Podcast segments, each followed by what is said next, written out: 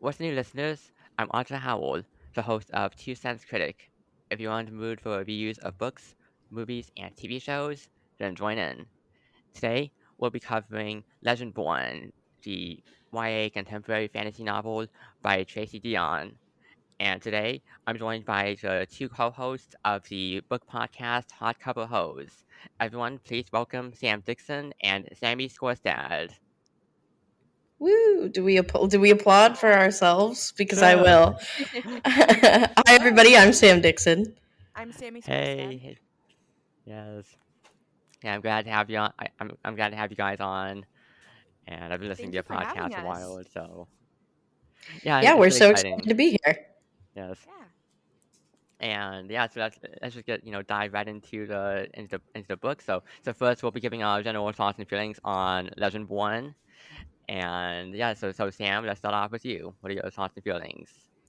Non spoilery. I non-spoilery. Okay, I think going into YA as uh, somebody in their early 20s, it becomes a little bit difficult for me to fully accept that 16 and 17 year olds can just very quickly adapt to lear- to having their world turned upside down with magic. Um, so I think for me, there was so much hype surrounding this book, especially that I was expecting this to be like the best thing I've ever read, and it was very good. But I think I I felt it felt a lot like the first book in a fantasy series, which it was. So I guess that was fine. But it was very much that uh, TikTok audio of like all the different sounds and mumbles and stuff like that that you can't really understand. It felt like that for me for the first like 200 pages, and then I was like, okay, I'm enjoying this. Okay, okay, that's interesting. And so, what what do you, what do you what do you say that you generally did you generally like the book though, or Yeah, absolutely. I think by the time I stopped being confused about some hierarchy things in the book, I was like, okay, I'm into this. there's definitely a lot of info to get dumped on you, a lot of exposition. there was. There was. And okay, so and S- Sammy, what are your thoughts and feelings on Legendborn? So I really enjoyed this book. Um, I think this was really nostalgic for me because this was this genre was like my bread and butter when I was first like a really hardcore reader in middle school and early high school and stuff. Like I was all into the Mhm. Cassandra Clare books and you know just like the normal like book stand like mid 2010s type books, you know. Um, so this felt very. It also I got a lot of. Um, we re- recently read Ninth House and the Atlas Six, and um, I felt like there were all like very similar vibes with that too, like secret society Mhm. competition for entering the secret society. Um, so I really enjoyed. Again, I like I did kind of I let go and I just was like, I'm just not gonna understand what's gonna happen for a little bit, and that's okay. I'm just gonna just gonna vibe. I'm just gonna read it. I'm gonna vibe. Um, Sam and I were texting, and we were kind of talking about how we were like confused a little bit, and she was, and it was, um, she was like, and then at the end, she finished. She goes, "I think I would have understood a lot more if I knew the myth of like Arthur, or like just the whole story of King Arthur and Excalibur and all of that." Which obviously, like near the end, no spoilers, but like it does kind of resemble that uh, myth, which makes sense. It's Hmm. like okay, I get it now. And uh, so when I finished, I was like, oh yeah, okay. I kind of wish I knew the whole story around that. but um, yeah, I genuinely really enjoyed it. I'm excited to see where um, the next book will go with it. And I like the characters. I really liked um, Sel because I'm just of course. a Yeah, sure. for the dark-haired, morally gray character. You know. Um, Yes, yes. so yeah, yeah. All right, and uh, and, and and as for me, I would say, and I, and I want to, also want to say the sequel comes out in July, which is pretty exciting. Okay. July. I saw that it's like 800 page, 600 or 800 pages or something like that. So I'm excited though because I think one of my only critiques of this book was I felt like the pacing was a little off. So I think with more pages, probably the pacing will be a little bit better. Yeah. Okay. So so the pacing. So I definitely think Sam uh, Sam you're right. The, the pacing is a little a little wonky in the in, in this first book, but you know overall I very much you know I, I found this to be a, a delight to read really and and I, and I went into this knowing that there was a lot of hype around it. And I feel like sometimes when you do when you read a book that just has so much, you know, love surrounding it, sometimes you go into it and you come out the other end thinking, oh, well, you know, it was nice, but maybe I didn't enjoy it as much as other people.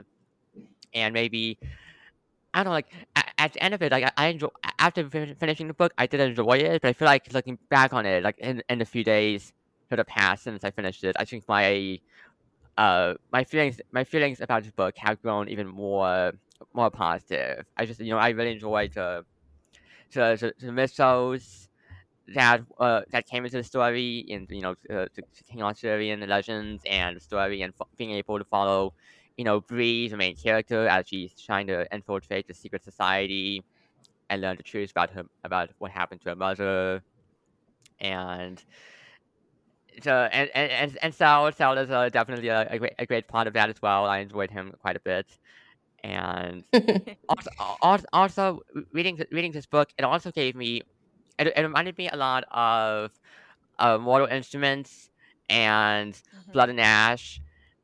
And there was something else it reminded me of, but yeah, because I, uh, Mortal Instruments because of like fighting demons, Blood and Ash because of the hierarchy, and then oh wow, you're so right. I didn't and, even think about Blood and Ash. Yes, yes. Oh, and also, and, and you're right. And, Ender's game because of the way that like, children are mani- being manipulated into living weapons and then just thrown into a war, so they shouldn't have even had to fight in the first place. So, and Ender's game is pretty much like that as well. Wow. Yeah. So, but but yeah, I, I so I, I yes.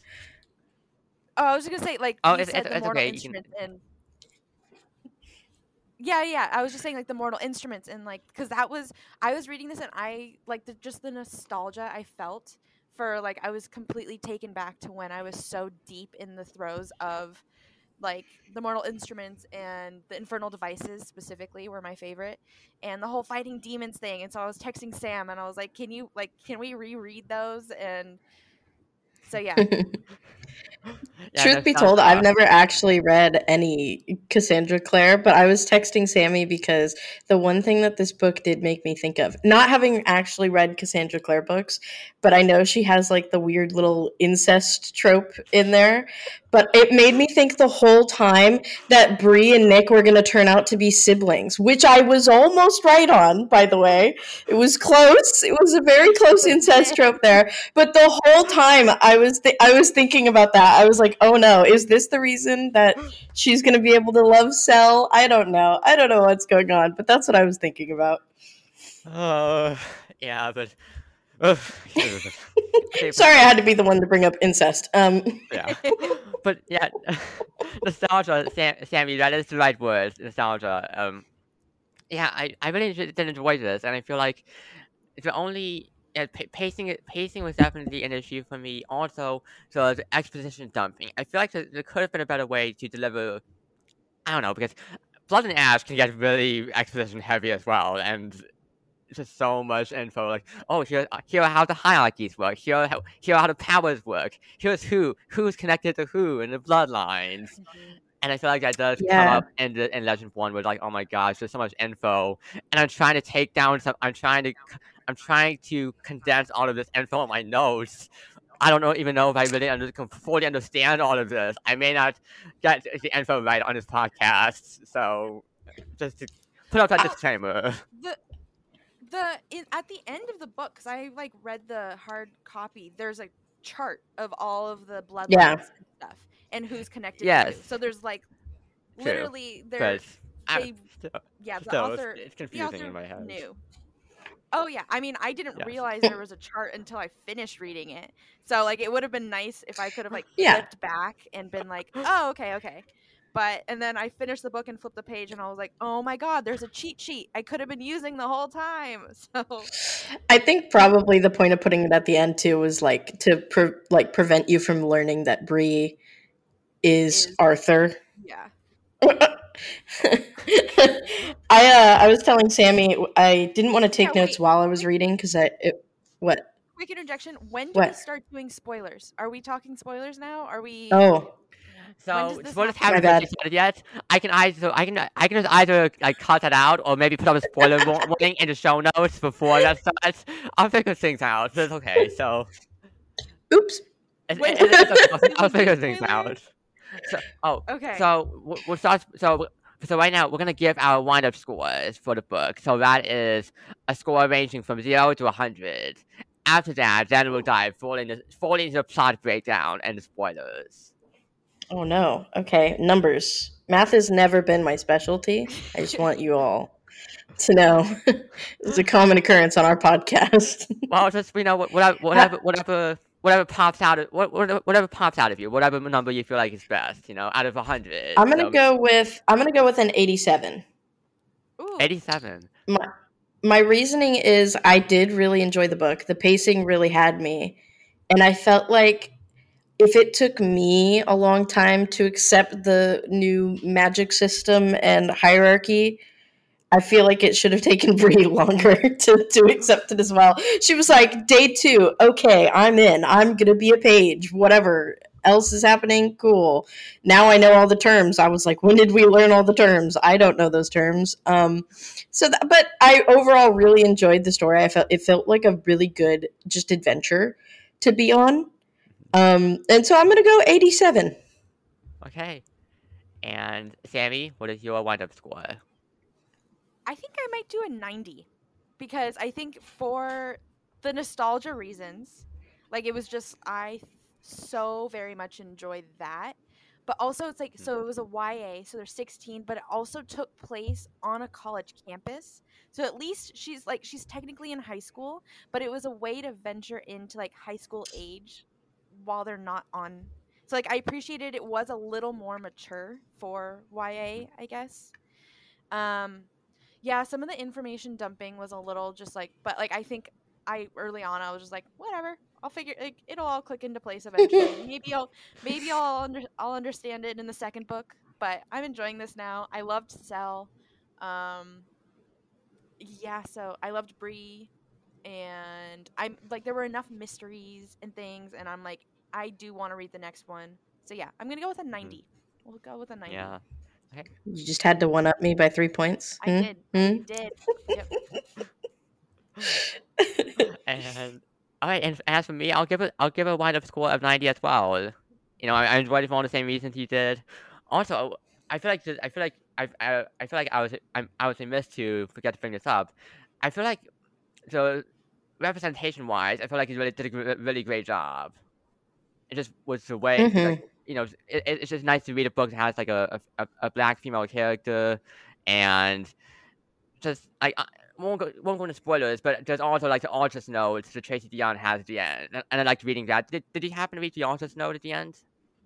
Okay, because I, I enjoy reading reading that in a way that she integrated like real life info into the into the book, and and it, even- and there were also also- like other ways where I felt like there was you know there were also like inclusive like uh, inclusive supporting characters that were in the book and it just made it feel more realistic and more like real life and I don't know like I just really enjoyed that the way the representation was used in, in this book. So Yeah, I, I completely agree with that. Non-binary representation. We had some bi representation, some Yeah. lesbian representation. Really, Yeah. The kind of, yes. but it was like the covered kind of hit all the big ones, covered the board, but in a very organic way. It didn't Mhm. feel Mhm. forced. So yeah, I I really correct. appreciate when authors do that. Yeah. I totally agree. Yes. All right. So yeah. So those are all the lineup scores. And before I head into the book, I just want to say that there are trigger, a lot of trigger warnings here. I'll, I'll cover them now for uh, grief, racism, misogyny, deaths of parents, car accidents, uh, slavery, anxiety attacks, war, and uh, mentions of rape and transphobia. Which I would say so. The, just pause here because transphobia that was something I saw in the trigger warnings. I didn't I didn't pick up on it until I looked up looked at other at the trigger warnings that other people had put up for the book, and then I Mhm. and then I go back over the book and I think, oh, maybe that maybe that's how the transphobia pops up. What do you what do you? I Would you say think? I think it was with Greer's character. I think in the same way I, I there were a few characters who were rude to who were being not rude but racist to Bree, and I think they were also being transphobic to Greer. But I don't remember specifically. But I my brain says that happened, so yeah. I think it must have. I would say the same thing too. All right, so yeah, so those are the trigger warnings, and now let's get full on into the plot breakdown. So listeners, if you don't want spoilers or you haven't, uh, or or you know, I'll figure out what to do, you know, early on. But if you haven't, if you don't want spoilers, you can move on out of here, or if you have read the book or you don't care for spoilers, then you can stay right here. And and so so at the beginning of the book. Bree is well. Actually, at, at first we get the prologue, and that's where we learn about her mom. She apparently died in a car crash, and Bree is she's gonna be uh, going off to the early college program at UNC Chapel Hill with her friend Alice. And there's this police officer who is apparently at the hospital with Bree and and her dad. And things are things are a little suspicious with the officer, obviously. Little sus. Yes, yes. Well, it was the little glimmer, the little like there's a light. Yes. There's something glowing. There's something, and then we go, okay, so there's gonna be some supernatural magic stuff going on Yes. in this book. hmm So and and, and then and then also she also mentions proce- like proceeding to enter a state called a- that she calls after Bree, which kind of like Mm, you know mhm. locks away her love for her mom and her grief behind walls. And this the way that grief was portrayed in this book, I found was very compelling, and like very very um, uh, emotional. And just, you know that's why I put out the trigger warnings for grief in this because this book deals quite heavily with grief and mourning and I just I like the way that it was depicted here. Yeah, I, I think it felt extremely um, realistic. It was a very vulnerable kind of grief. Like we see Bree, you know, eh, wanting to not only act out in a way that she normally wouldn't by like knowing that if she goes off campus she could get expelled, you know, things like this. But she does it anyway. There's a lot of like I think we saw her go through all of the stages of grief. There was like the denial in the prologue where she's like i don't cry for my mother's death or something because she's denying that it happened at the beginning you know mm-hmm. she's got this rebellious kind of stage at the beginning of even to go to unc because her mom didn't want her to and she did that anyways you know things like this and then we you know see the progression between her being like okay now i'm kind now i'm depressed and now here's this and then eventually like acceptance toward the end. You know, this book is kind of in a way like a long analogy about grief Mhm. with magic. it's magic. And yeah, so and Sammy, what are your thoughts? yeah i i really appreciated um her whole journey with grief and you know wanting to and like i think her battle with okay is this am i seeking revenge? Is this seeking justice for my mother? Is this i think she didn't really know what she needed to um when she started this journey. And then like i think just right off the bat with going to the quarry and Alice was like, "We can't do this. This isn't like you." All this stuff. It was just her trying to feel something, trying to feel like get something of herself back, figure out what her new self is in this like after Bree form, I guess. And yeah, so it's just I think it and I personally haven't felt that level of grief before and so i can't really fully relate to like yes that's what i felt or that's what the process is like or anything like that. But i can picture myself behaving in a way that Bree did of kind of putting those walls up and the way she had to survive afterwards i'm like yeah i would probably do something similar. I would probably bit like act out in that way or push people away or because I do kind of do the isolating thing, and so I think it was really, it was it was a cool. I think, undertone of the whole story to see her go through that. Um, and also kind of learn more about the process of grief myself. Because, I mean, like I said, I am a little inexperienced in that realm. So, yeah. Hmm. Yeah, and yeah, so I, I have the same thoughts as well. I mean, I guess I've had I've had people uh in my life pass away, but I don't think I haven't I I haven't gone gone quite through this kind of experience where someone was really close to me just you know uh, you know like died tragically, and uh, so even so even though I haven't quite been in, in that same uh in that same place, I can also I can also relate to relate to Bree and just with all of the emotions she's going through and how she's not she's not processing she's not you know she, she's not she's not processing her you know the, the sorrow that she's feeling and uh how the healthiest manner and it's funny because I actually watched I watched this movie like The Sky is Everywhere on Apple TV Plus, and that also deals heavily with grief as well. So and I've and that was that- also the same thing with also the main character. You, you saw Mhm. it too?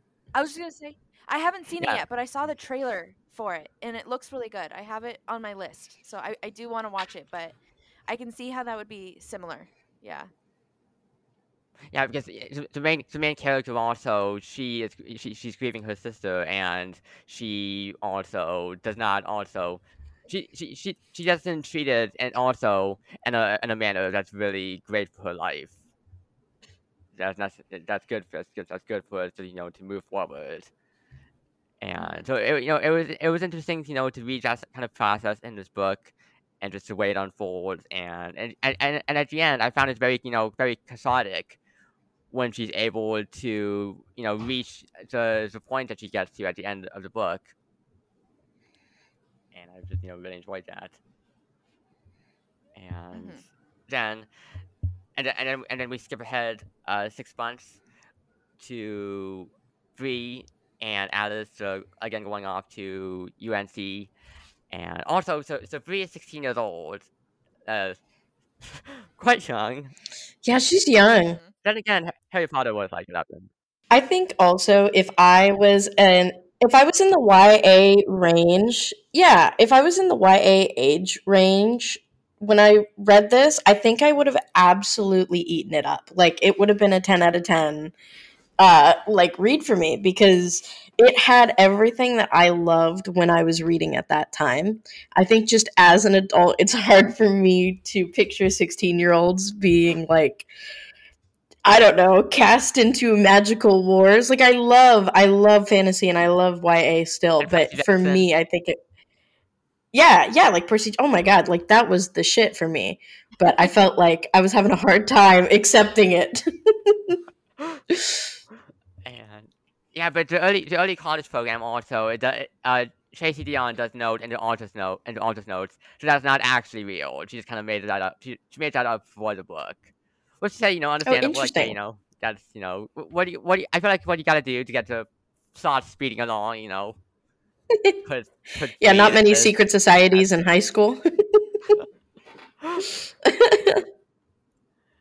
but yeah, and and I like I like I like I like the bit where uh where, where Alice is like, I hate tiny parties. They force one into constant exertion. And Bree says, Did you just Jane Austen me? Yes. It also made me I loved their of, literary.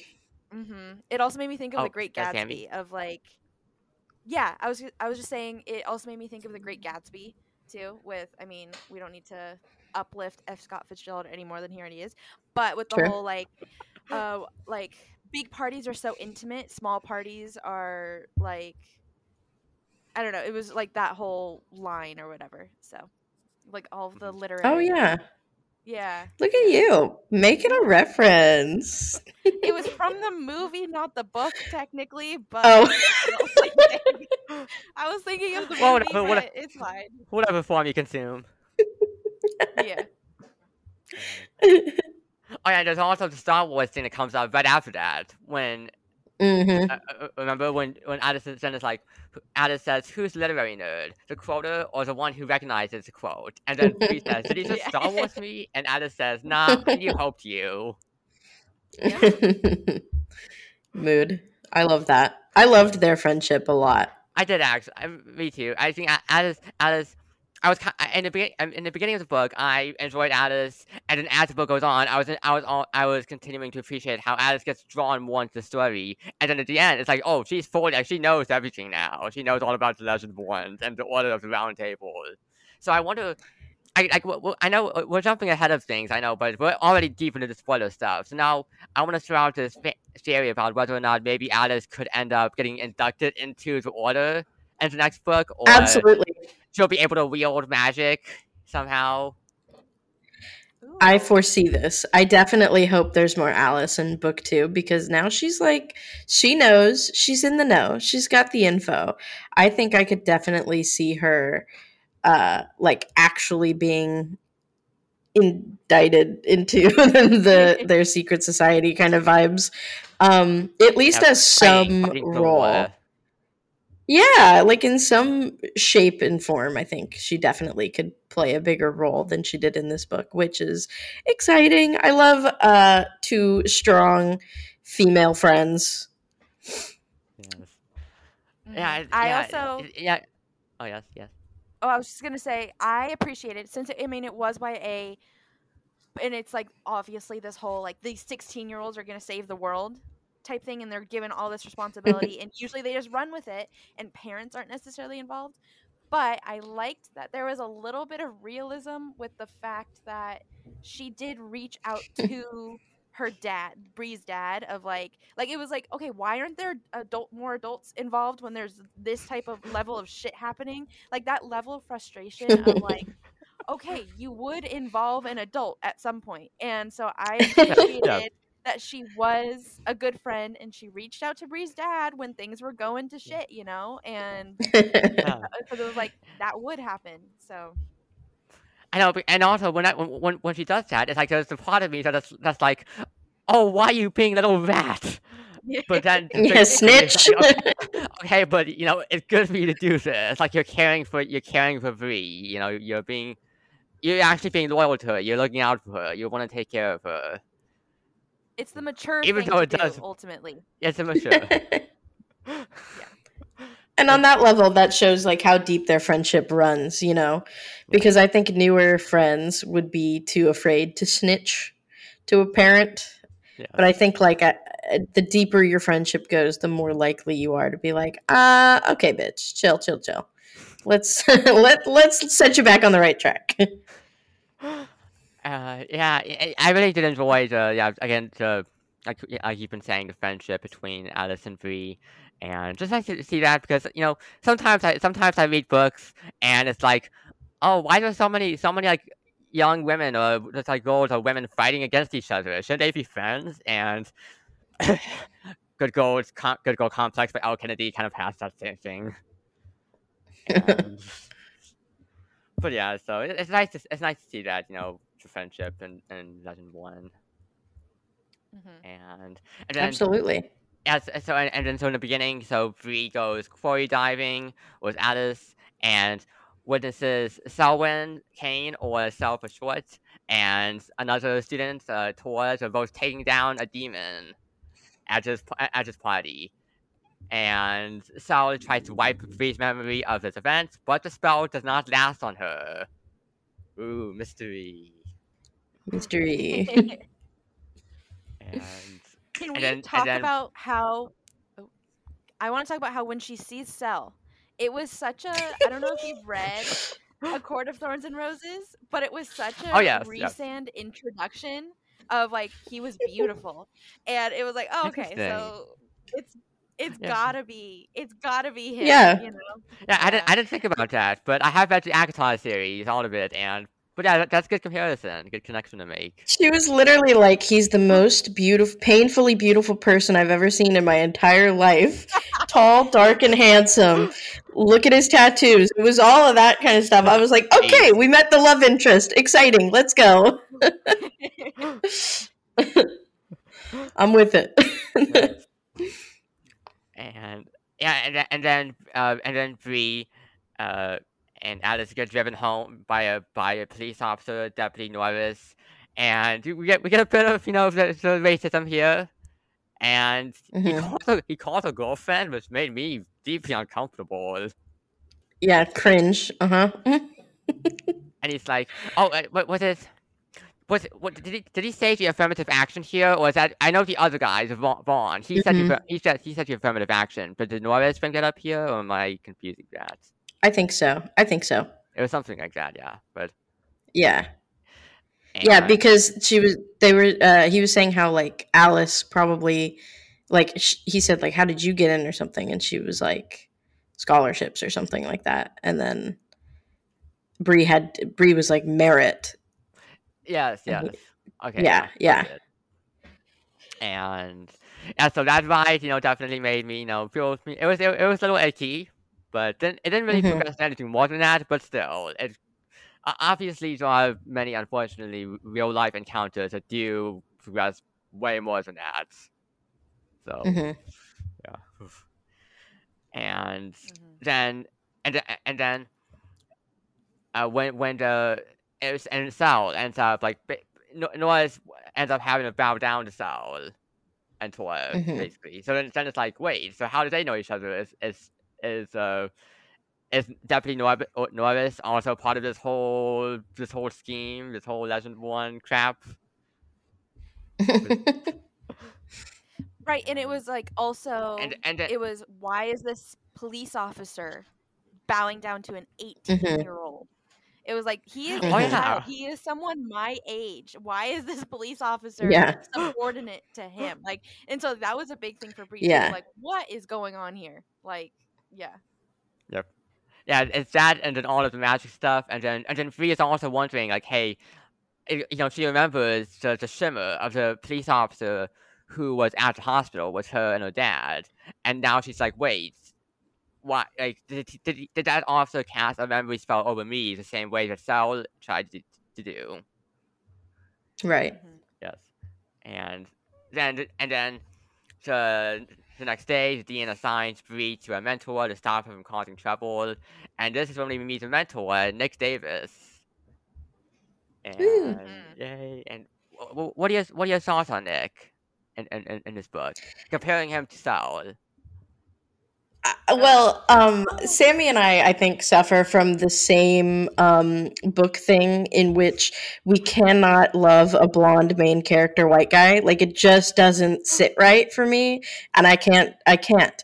So, like, there was a part of me the whole time that was expecting Nick to turn out to be evil. Like, I was waiting for him to like do something malicious and it all be for naught, right? And then Sel can swoop in because it, it's obvious that something's going to happen between Sel and uh, Bree in the next book. Like it has to. They've been having all these little moments, and he's the you know he's the brooding, tall, dark, and handsome secondary love interest that swoops in after the primary love interest fucks up. So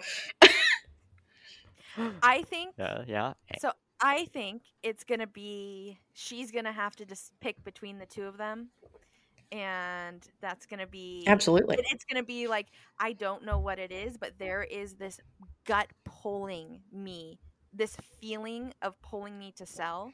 And she's not gonna understand it. He's not gonna understand it. But they like the whole tingling thing and like the way she feels when Mhm. they touch and things. And it's just like, oh, there's something going on there.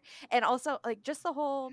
He also I mean, I don't know why I love this, but he was like, I think you might need more therapy than I do at one point. And then and then he was like, Oh wait, no one needs more therapy than I do. And so just that like that really kind of messed up in the head, like traumatized, but like knows he is and knows he needs therapy. Not necessarily that he's getting it, I don't think, but like just uh I don't know why that's so attractive. Why is that so attractive? What is wrong with me that makes that so attractive? I think age him up a little bit, and I'm there. I'm sold. Like, uh, I, I also think there's something that's probably going to be complimentary about them in the second book. Probably, like she's got the red mage flame, you know, Mhm. He has and the blue. he he has the blue you know i, I think there's going to be something there especially because on the cover i was waiting the whole time for her to be able to also have blue mage flame because there's both on the cover she has both in her hands both the red and the blue so i'm Did she? At the end, in the cave, there Yeah. was blue and Oh. red. I think so. i was very tired when i finished this book Arthur, well Arthur, take take back what i just said then okay, Arthur, I didn't answer your question about Nick. So I also I liked Nick. I liked Nick a lot, and I appre- but he very much gives off the energy of he's just not complicated enough for Bree, and he's the good, like mm-hmm. he's pure of heart. It's obviously the best choice for her, but it's not the right choice for her. You know, like Sel's gonna be the right one. Nick would have been the smart, safe, easy. He loves me. He adores me. This could work choice, but it's gonna be Sel. That's that's it. I think. agree Interesting. Yeah, I guess I would have to say the same thing as well. So there's one point in the book that I found to be intriguing, and I'll, I'll, I I won't talk about it now, but I'll, I'll talk about it when, I'll talk about it when we get up to it. But there was an intriguing point about Nick, and and then also uh the tangles. You mentioned the the, the tangles between between Saul and Bree. It almost feels like i'm sorry what what do you say is like a, a Sarah J. Maas first uh, like mate sort of thing? A mating bond? Yep. yes Yep. yes hmm I think even one of my annotations was mates? yeah. Question mark? Yeah.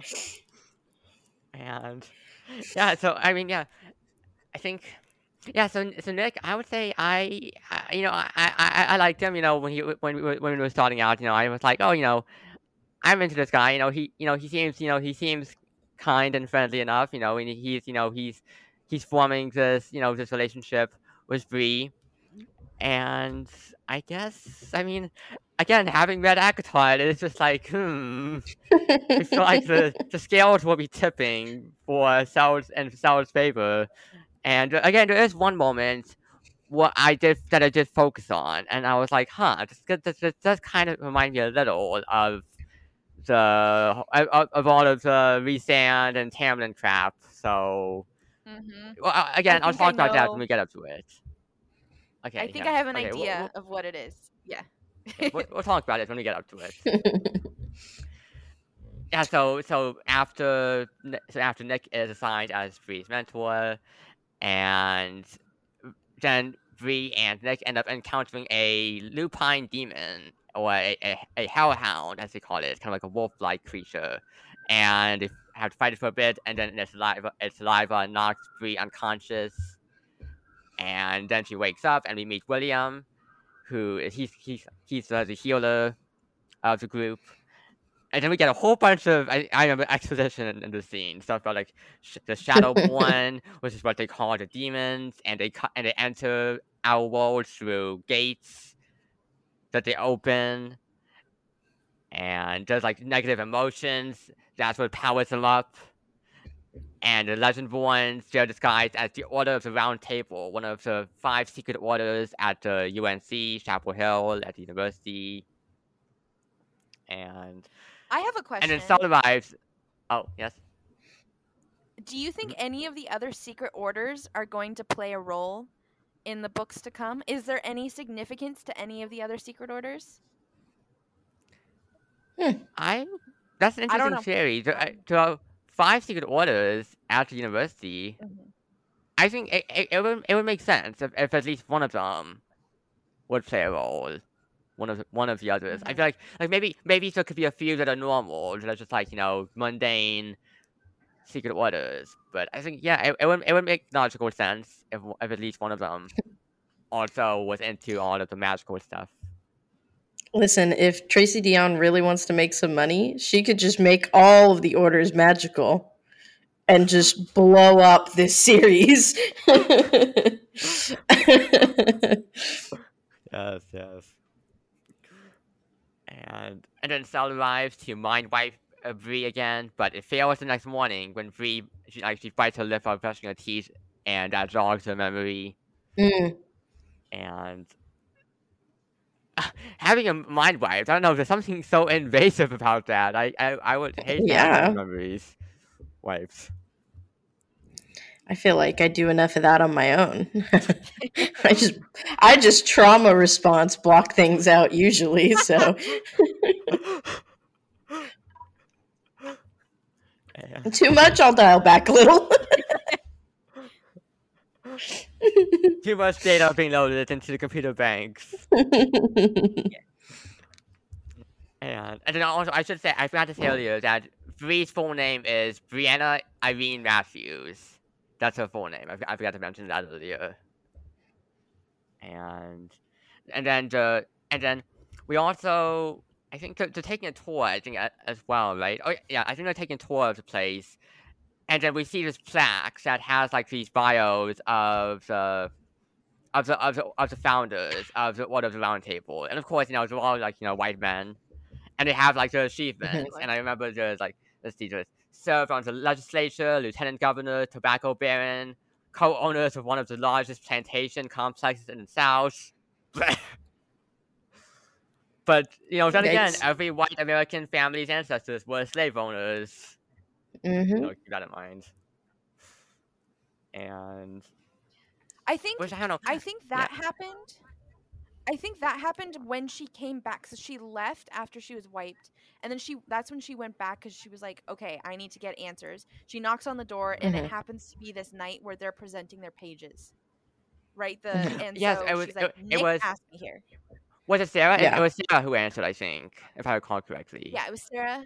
Sarah answered, and then so she gets cast in with all these people, and Nick's like, "Uh, okay, uh, I guess we're doing this." Um, and then so she takes Sarah, or was it Tor or Sarah? It was Tor who takes all of them on the tour of the house, and that's when Yep. she saw that. Yes, yes. And I feel like that's also, uh, you know, that is, uh, it's just in real life, it's, it's daunting to consider, where it's like, yeah, every white person in America, like, their families were slave owners. If you look up, like, hundreds hundreds of years back, it is definitely, it's a, lot, it's a lot to take in. And hmm Definitely. I think it's also just interesting when you consider like it. it- Yeah, yeah, yeah. It, it's important to look back on history and not view it from the you know the whitewashed perspective. And just, I don't. I, I've been thinking about a lot about this lately. Just to feel like because like ye- years ago it was like oh you know the, the founding like the founding fathers like how great they were and and you know oh like America is the, the land of the free, the land of you know where you can achieve your dreams, whoever you are, whoever you are, being you know if you're white and a man and you're straight hmm and cisgender and and rich. That's, that's so rich in there because the poor don't get crap. Yeah. Mhm. And uh, I think and uh, yeah, I, I think our generation, the younger generation, is starting. At least, I mean, from the bubble I put myself in, the people that I surround myself with, are we're definitely not in the in the America's the land of the free, the greatest country in the world boat. Um, we're much more in the what is going on. Um, I want out. Being this socially place aware. sucks. Yeah, and just trying to be Yeah. aware of things, and um, so it is like for me and everyone I surround myself with, I don't see the younger people still believing that. I mean, I know that's true. I know there are still people who are like, Yeah. best country in the world, woo, yeah. But like, patriotism. that's kind of shocking. Yeah, exactly. I'm like, that's kind of shocking with everything that's like happened recently, watching world events unfold, how we behave in them, like treatment of the pandemic, treatment of minorities, all of that. It's like when we've been watching all these things, it's like, how how exactly are people still thinking this is like the most amazing place in the world? Like there are actually people who still believe that? Really? Yeah. Like, okay. Yeah. Okay. And I think especially like all not none of us are black people. We're all non-black, and Mhm. it's interesting to watch how, especially growing up in like Sammy and I are from the same community uh, originally, and we went to a high school with maybe a handful of black students, and quite possibly like no black teachers. Uh, to my memory, that's fuzzy from that time. Um, and uh, there's so much whitewashing of history that I think it's it's um, very beneficial to see how YA authors are pulling in the truths, even in a fantasy novel, right? Mm-hmm. Pulling in the truths and the harsh realities of American history as a baseline in a book meant for people in that age group who should be learning these things, but all often are not. Mm-hmm. So I think this is one of those books where, like, yeah, this is an incredibly. It was a great book, anyways, but it also has um, a a message that is not often taught to people of that age group. So it causes people to think more. I know, and, yeah, and be like, right "Oh my god, this is true."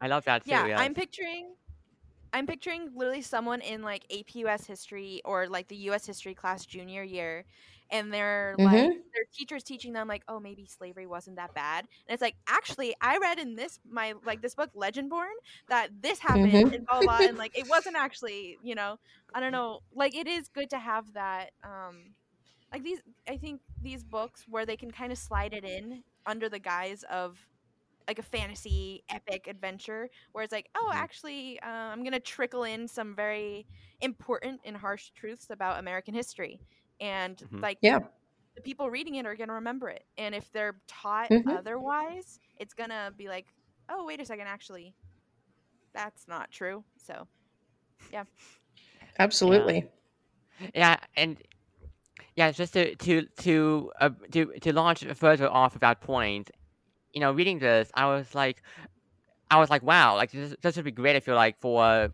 a young black girl to read because like 10 years ago, this would not have been around, unfortunately. Like, especially like publishers, there were so many publishers back then, and still to just to this day, unfortunately, there are still publishers who refuse to, you know, publish books that have you know black characters, that have happy endings, or publish you know queer stories, and it's nice reading this. Like, I can't speak from this. I'm not from this perspective, obviously, but reading this, I'm like, you know, this would be great for a young black girl to read and for her to be like, hey, I can go, I can, I can do the stuff too. I, I can go on, I, I can achieve things too, like Bree.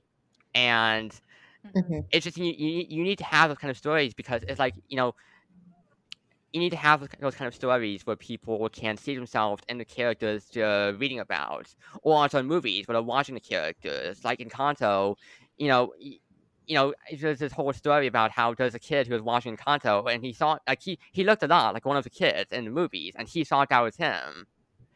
And you know, mm-hmm. and that was you know that was a really that was a really a really a really nice story to hear about, and you need to have stuff like that. Or I feel like I I feel like a, a story that I have personally for me is that I remember when I when I was young, I saw Up and Russell and and I and I and I connected with Russell in that because that was the first time I I, I was watching that and and and I, and I and I had this moment of confusion where I was like, wait, is he Asian? And because not, before that, I'd never seen an animated movie that had an Asian like an, an Asian kid or an, an, an, Asian boy. An Asian boy is one of the main characters, and so subconsciously that did have an effect on me where I was like, oh, like there's someone on the screen who is kind of like me, and I can connect with that. And it's just it, you you need to have stories like that, that what, especially for kids, where they can grow and have the courage to do stuff that the other characters that they that they see, you know, can also do stuff whether they, whether they want to be writers or scientists, or you know just do you know inventors, or just pursue anything they want to pursue. And Absolutely. Even like my mom is change. Yeah, and even like my mom, I remember even Sammy, you reached out to me as well when the uh, poster for Encanto came out. Like my mom looks exactly like Mirabel, like exactly, and she never had any form of Latina representation in any media growing up, and now she's like, oh my god, I'm in a Disney movie. Like that's amazing. she watched it like five times. By the way, we're not we're oh, five. Wow. We're, we're, we're not Colombian, but but she was like, regardless, I look exactly like this character, and you know, Latina yeah. close enough was my mom's idea. yeah, that's exactly what I'm talking about. Yes, exactly. Yeah. Yeah, and And- representation matters, whether it's racial, like sexuality. I mean, obvious. I think this new wave of like we are going to put black girls, like they are going to be the main character, and they're not going to die tragically. They're not going to be this like tragic Mhm. side story. We're gonna, you know, it's like no, we're gonna make them the main character as they should be. But like I think too, it's like whether it's body body inclusivity or like representation being able to see yourself in media can make like the world of a difference to anybody. And like i like it's just it really it really is everything. And i can only imagine that level of like i mean obviously i'm i'm white. Like i've seen myself on screen a million times. But like it's like in other smaller ways of like just like when you see a reflection of yourself whatever that may be it it's so affirming and it's so reassuring and just like okay cool. I like i am seen. It makes you feel so seen and understood in a way that you can't really get anywhere else. So i'm uh, this is so cool. And i'm like i and like the thing is is like it's anybody can still enjoy it. Like you don't have to be Yes, a black girl to enjoy this book. It's like this is an amazing book, you know, and so yeah, I think Mhm. it's Yeah. so good. Yeah. Yeah, I know. y- y- Yeah, you, you don't have. Yeah, that's uh, that's exactly right, Sammy. And that's why I'm always befuddled by people who are like, "Oh, well, I'm not black, so I can't read stories with black lead characters." It's like, Why? how does that make sense? okay, tunnel vision, chill. and yeah, I just remember. I, I, I remember thinking about that because I guess was some, I think I think there was someone who did a TikTok about not wanting to read One Last Stop by Casey McQuiston because they're not like like they're not queer, they're not they're not a lesbian. So it's like, oh, I can't I can't enjoy this book. I'm not I don't live from that perspective. And it's just like, well, you can at least like just read the book, and you don't have to be from that from that standpoint. You can still enjoy it, you know. You can still empathize with the main True. character and True. her, person- and her personality. Closed-minded people are just boring, honestly. I You're know. I lacking that. in your life. I have that TikTok audio. If you're boring, just say that. Like, Literally. like, yeah. I was thinking alternatively, add a little bit of spice. Mm. I was also the audio of an And- interesting reaction. You know. good one. That's a good one. Look at us coming up with TikToks despite never I posting any. I just think uh, I think constantly in TikTok audios. My brain is just a storage space for every TikTok audio I've ever heard. So I respect that. That's cool. Yeah, I'm not I'm not actually problem. on TikTok actually, but yeah, I'm not. I you just, mean I you just- don't doom scroll? I don't. I don't actually. what? This is Don't like do this must be how So I'm just Yeah, taking what probably I don't. just heard about my TikTok from a different podcast. I'm just and now I'm taking your TikTok noises for granted. I'm just assuming they're real. ah, Oh, It's we could have just knows. played him so hard. yeah. we could have been making things up. You'd have no idea. Yeah. Yeah. Oh my gosh. We have all the power right now. Make a fool of me. So the book. Um Yeah. Oh yeah, it's a book. I feel like we- we've been talking about other stuff a while. Yeah. But yeah, back to the book. listen, so- Sammy and I are known to get off track. Hey, that's okay. That's okay. We can diverge on the podcast. Yeah.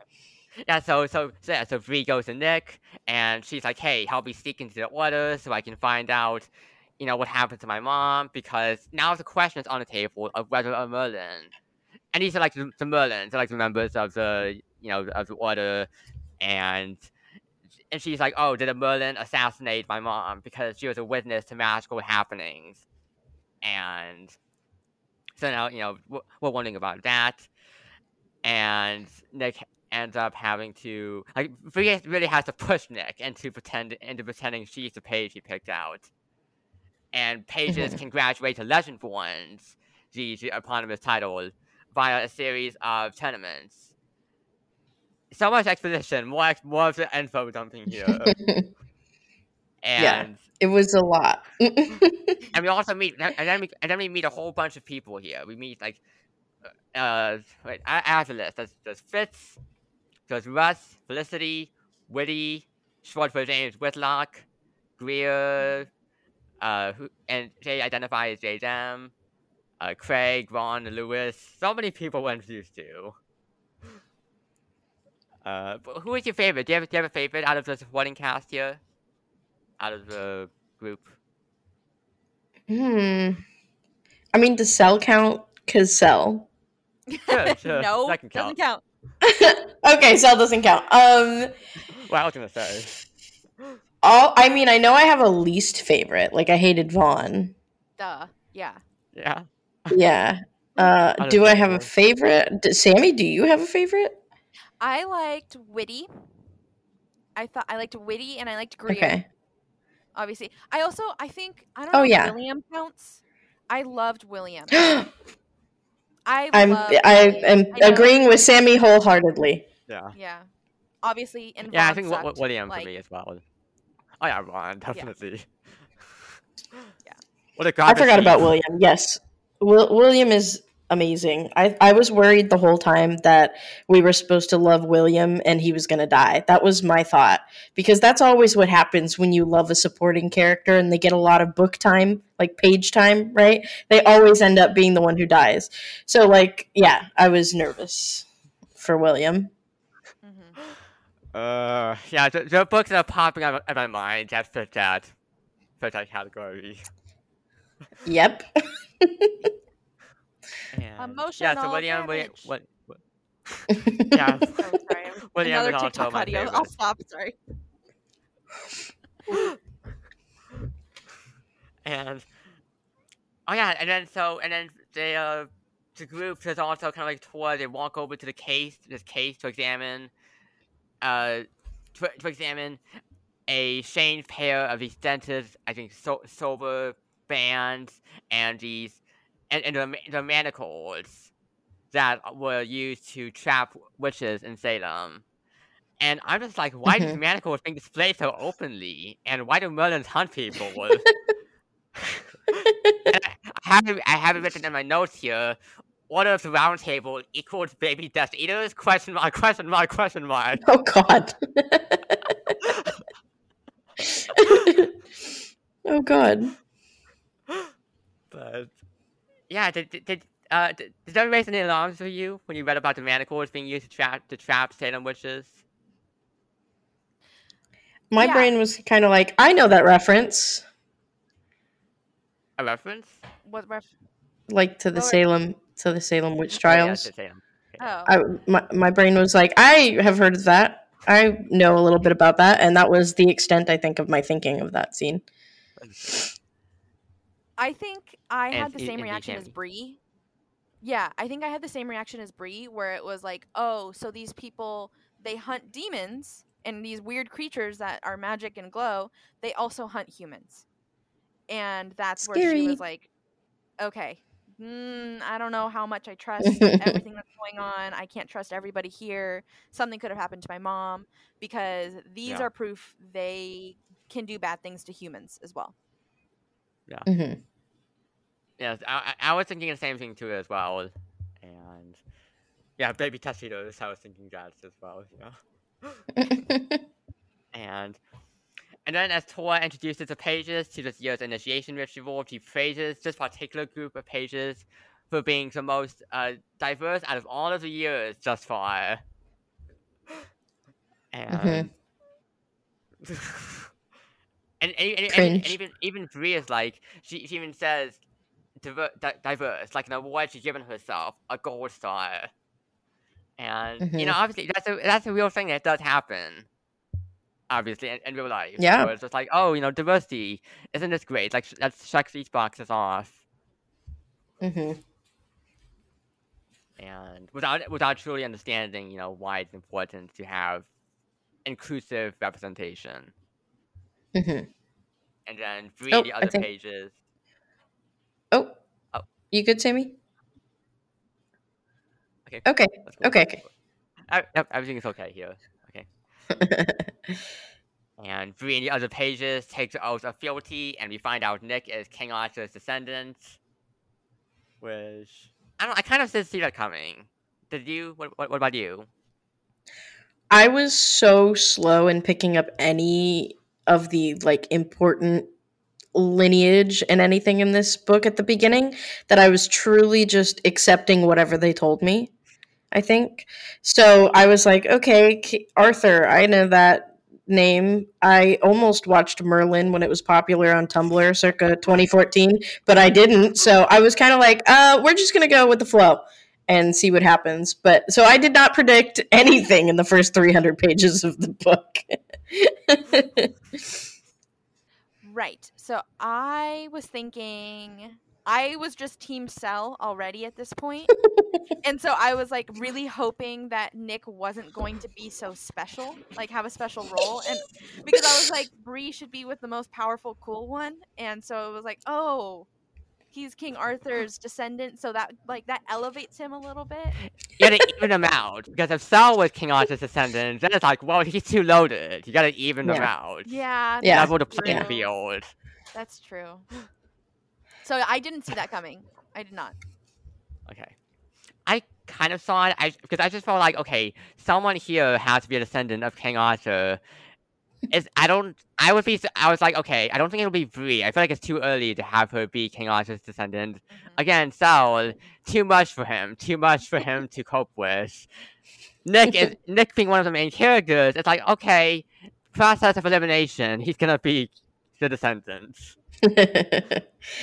Your brain was working faster than ours, for sure. he will apparently he will apparently be the be the descendant at the beginning of the book at least. right.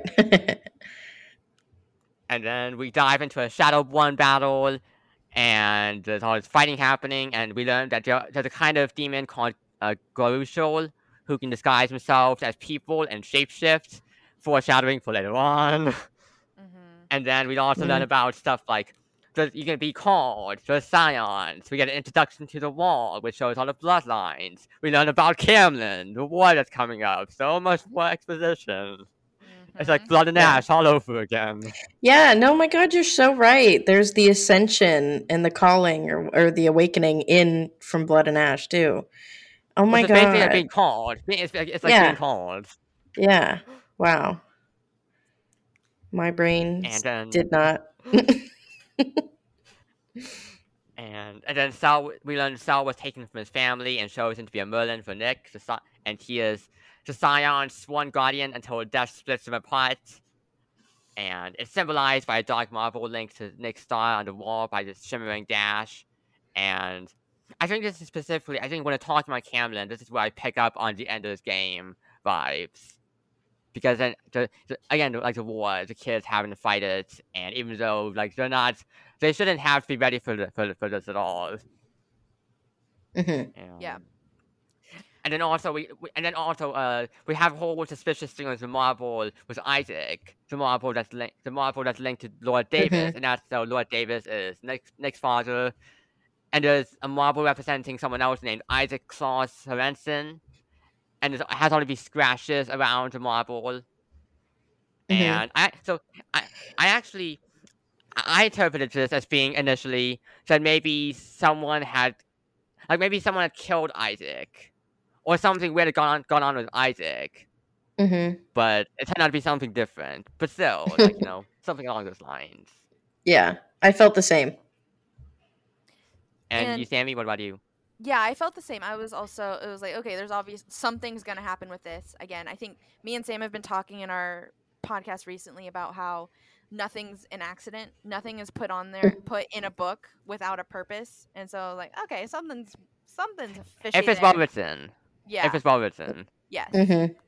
and i also i think at the same time too all of this is happening and we're also getting that Sel is very um distrusting of Bree and very suspicious of Bree and is like Mhm. knows something's off with Bree Bree's different like she's not like other girls all of that kind of but like so tensions are rising so now it's like oh my god are we gonna have an enemies to lovers arc i don't know So That's what I was thinking. That's what I was Yeah. thinking as we can well. only hope. We can only hope. I know. Yes. it- uh, So here's the thing, here's the thing with Soul. So on the one hand, I was uh, I, I, I I was annoyed with Soul because he wasn't working with Bree. But on the other hand, I was like, well, I can also understand why I can sympathize with you because you do have a reason to be suspicious of her. It's just like she's popping up out of nowhere. Nick is Mhm. just picking her out to be a, a page, even though like. like, she hasn't gone through the whole process beforehand because all of the pages, I forget, like there's something like she had to be born right in the right family or something like that. Mhm. Something had to happen. It was like, Yeah, okay, yeah. so you didn't go through the right process. You could easily be a demon. You're trying to be a mole in this group. So I can understand where Saul is coming from and why he's being so suspicious of Bree. And actually, it, it occurred to me while reading the while, while reading the book, I was like, wait, this is kind of like this is basically Draco Malfoy, but he's nuanced right at the beginning of the, of the saga. Oh my god. Wait. We don't have to wait like five fucking books for him to actually be interesting. Wait, you're so right. so true. That's crazy. Damn. The author who shall not be named didn't have to keep make him such a hateable bully for so long. Like, ah, we actually find him to be complex right at the beginning. Yes, yes. Maybe that's why we liked him so much. Kind of like a, a Drarry or a Hermione situation. Mhm. Yep. Yeah. Absolutely. and and then we also have a bit where Sarah is talking about she she talks a bit about, about how she's faced microaggressions as well when she's talking to Bree, and she's like, oh, like you know, my dad is Venezuelan, but I passed, so people don't they don't know that I am too, and so don't say you know don't say don't say you know don't, they'll say racist shit around her hmm in her presence. And I think this, I think also this book does a good job with portraying microaggressions and how Mhm. it can come from both people, people who are your enemies and your friends. Like Mhm. later on, when Greer touches Bree's hair, I was shocked by that. I was like, "Yeah, "What the hell?" absolutely. I was like, like- oh no. Yeah. I Please like stop. that. It also portrays- No. I think it, it also does. It, it is like because I think we also do tend to believe that uh, like every like, everyone who holds racist beliefs, no matter how small they are, they all come from bad from people who are bad at the core. But it's like, well, no, they are like inherently good people who just are being Mhm. ignorant, who are well intentioned, but they don't know that hey, it's okay to not touch black people's hair, or you know, other little other smaller things like that.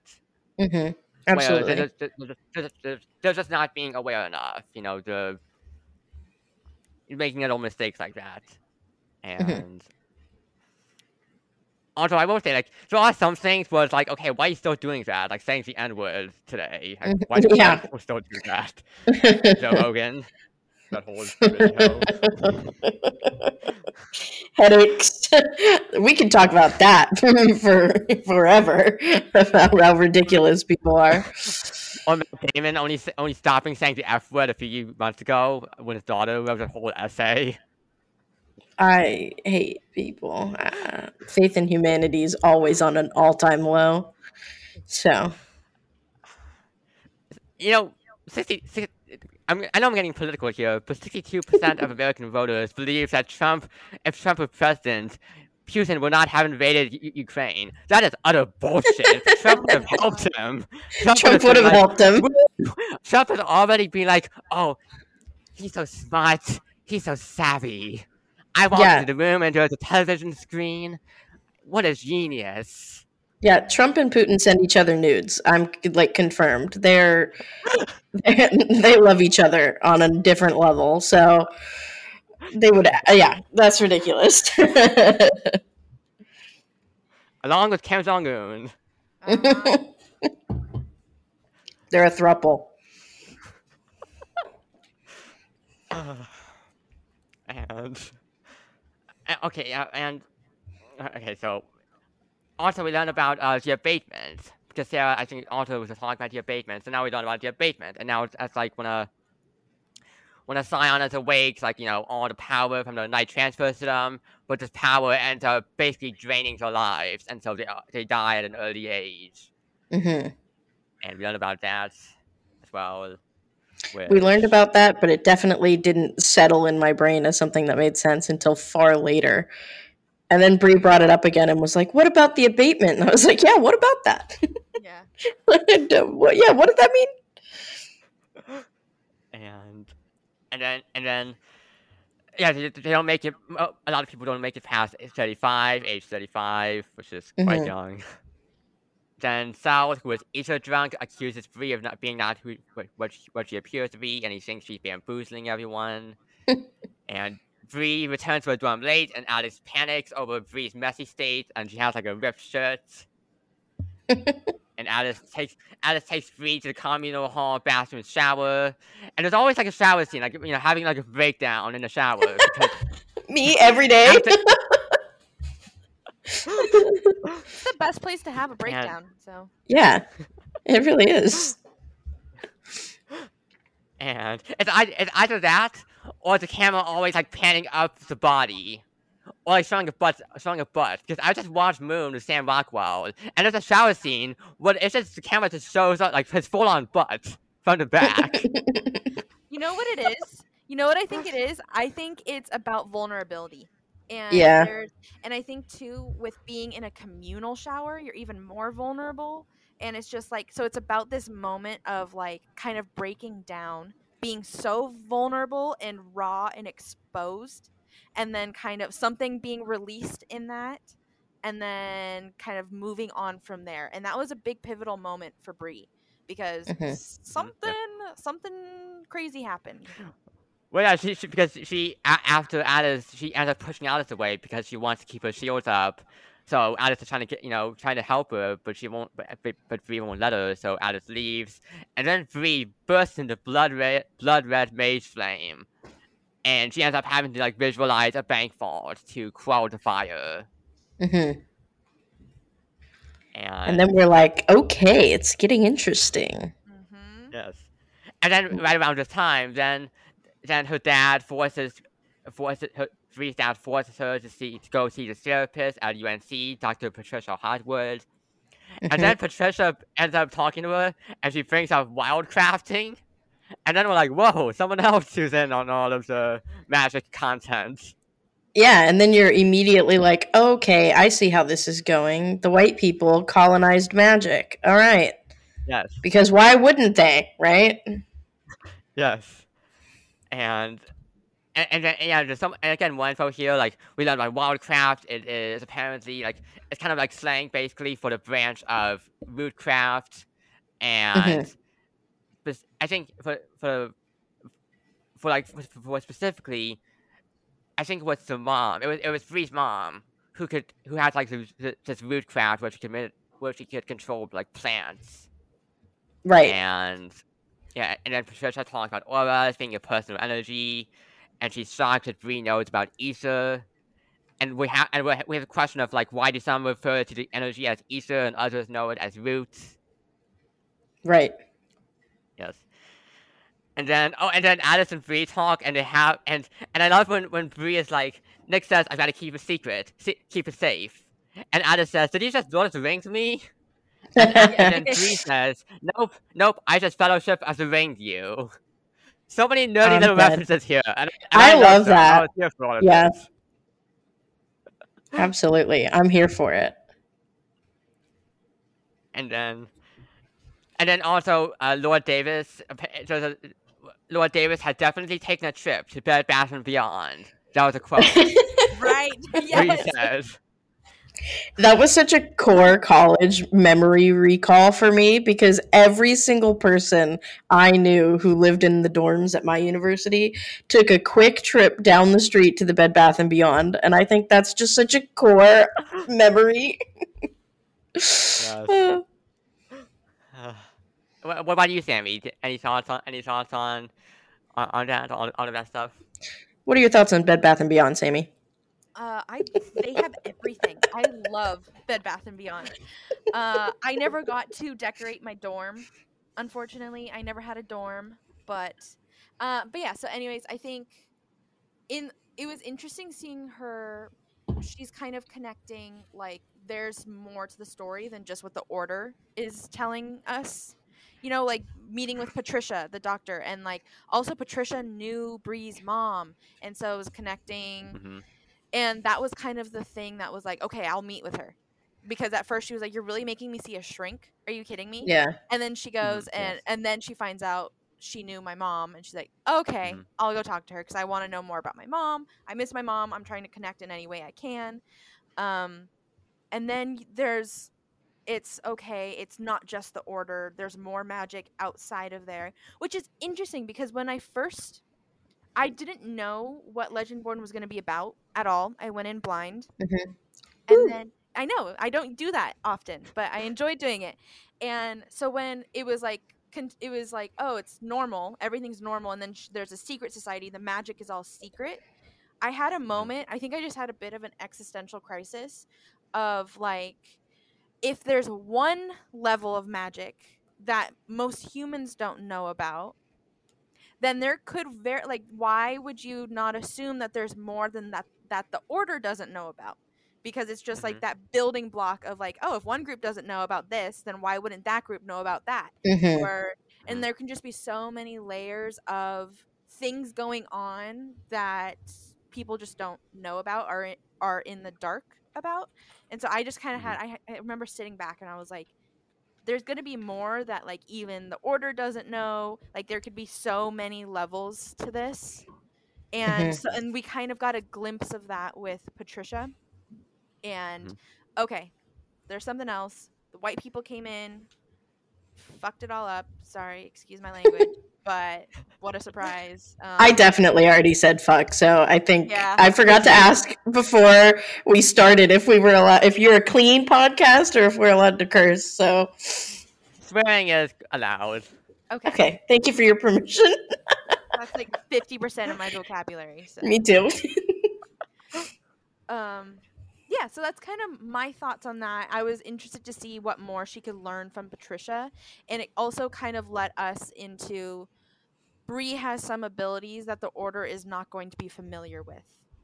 And because and but then it was like she's some it was obvious because then patricia as we start to get to know her better and they're talking and figuring things out or whatever um she's confused by some of Bree's abilities. So it's like, okay, Bree's going to be some weird bridge between that and the order because she has some things the order can do and some things that like the um, root crafters can do. And Bree somewhere in the middle slash both slash neither. So Yes, yes. And yeah, and I, I really I did enjoy like you know again learning more you know learning more about you know this info because I was like yeah like you know after and we're, we're all, we're all agreeing that yeah like it's like the whole colonization you know Mhm. is definitely a major aspect of this and I wasn't I wasn't surprised but I was just intrigued to learn I'm I, I'm just like yeah let's, let's learn more about this let's learn more about let's learn more about what these what, what these white people may have stolen or what they don't know about and you know it's, it's like man it's like yeah Bree's the only you know she, she she's one of the like aside, aside from Sarah, Sarah it's like yeah she's the only person one of the only put people of color in the in the in the room everyone else is white and it is just like wow ugh. Ugh. I'm not surprised, but I am disappointed. exactly. hmm and this and this segues into the next segment, which is when we we've got we've got so now we have introduction of the Order of the Rose, which they're made up of the of the mothers of the Order of the Round Table members, and we've got three of the moms coming in, and then one of them just holds out her umbrella to Bree, Oh my god. Mm. assuming she's assuming she's a servant. And when Bree rightfully expresses annoyance, the, uh, the mom acts like a good old Karen by asking for her supervisor. Literally, you're right. yeah, that was so cringe. Yeah. And then, and then when Nick revealed Bree's page, I could feel the I could feel the mom's brain malfunctioning in response. Yeah. Cannot compute. Lots of question marks. Yes. hmm And Lord, I- there's a moment where Lord Davis is actually supportive of Bree, which obviously is completely that's a whole sham consider- considering what happens, how he turns out to be later on. hmm Right. And then and then and then Vaughn Vaughn Schaefer, he's being a bigot and asking about affirmative action. Yeah. And I, I love how Bree just shuts him down here, Yes. standing up for herself. which i mean i think we get this this was something good about like this was obviously a little more aggressive than other microaggressions in the book but her how she's had to train herself to calm herself down in these situations to not let a certain level of anger come out hmm you know and she so in this she was like i'm not going to give him what he wants but i am like i'm also not going to shut up and take it so Yeah. Yeah. where it's so it's like it really just shows this level of like how people who are on the receiving end of these microaggressions and outright aggressions like they have to go above and, the- and beyond to like i wouldn't be in control of myself if somebody said shit like that to me. Like it's just like you're it's also it's like expecting so much from people who have to deal with so much shit on a day-to-day basis. And it's like she should have gotten up and slapped the hell out of him but she couldn't. She knew she couldn't.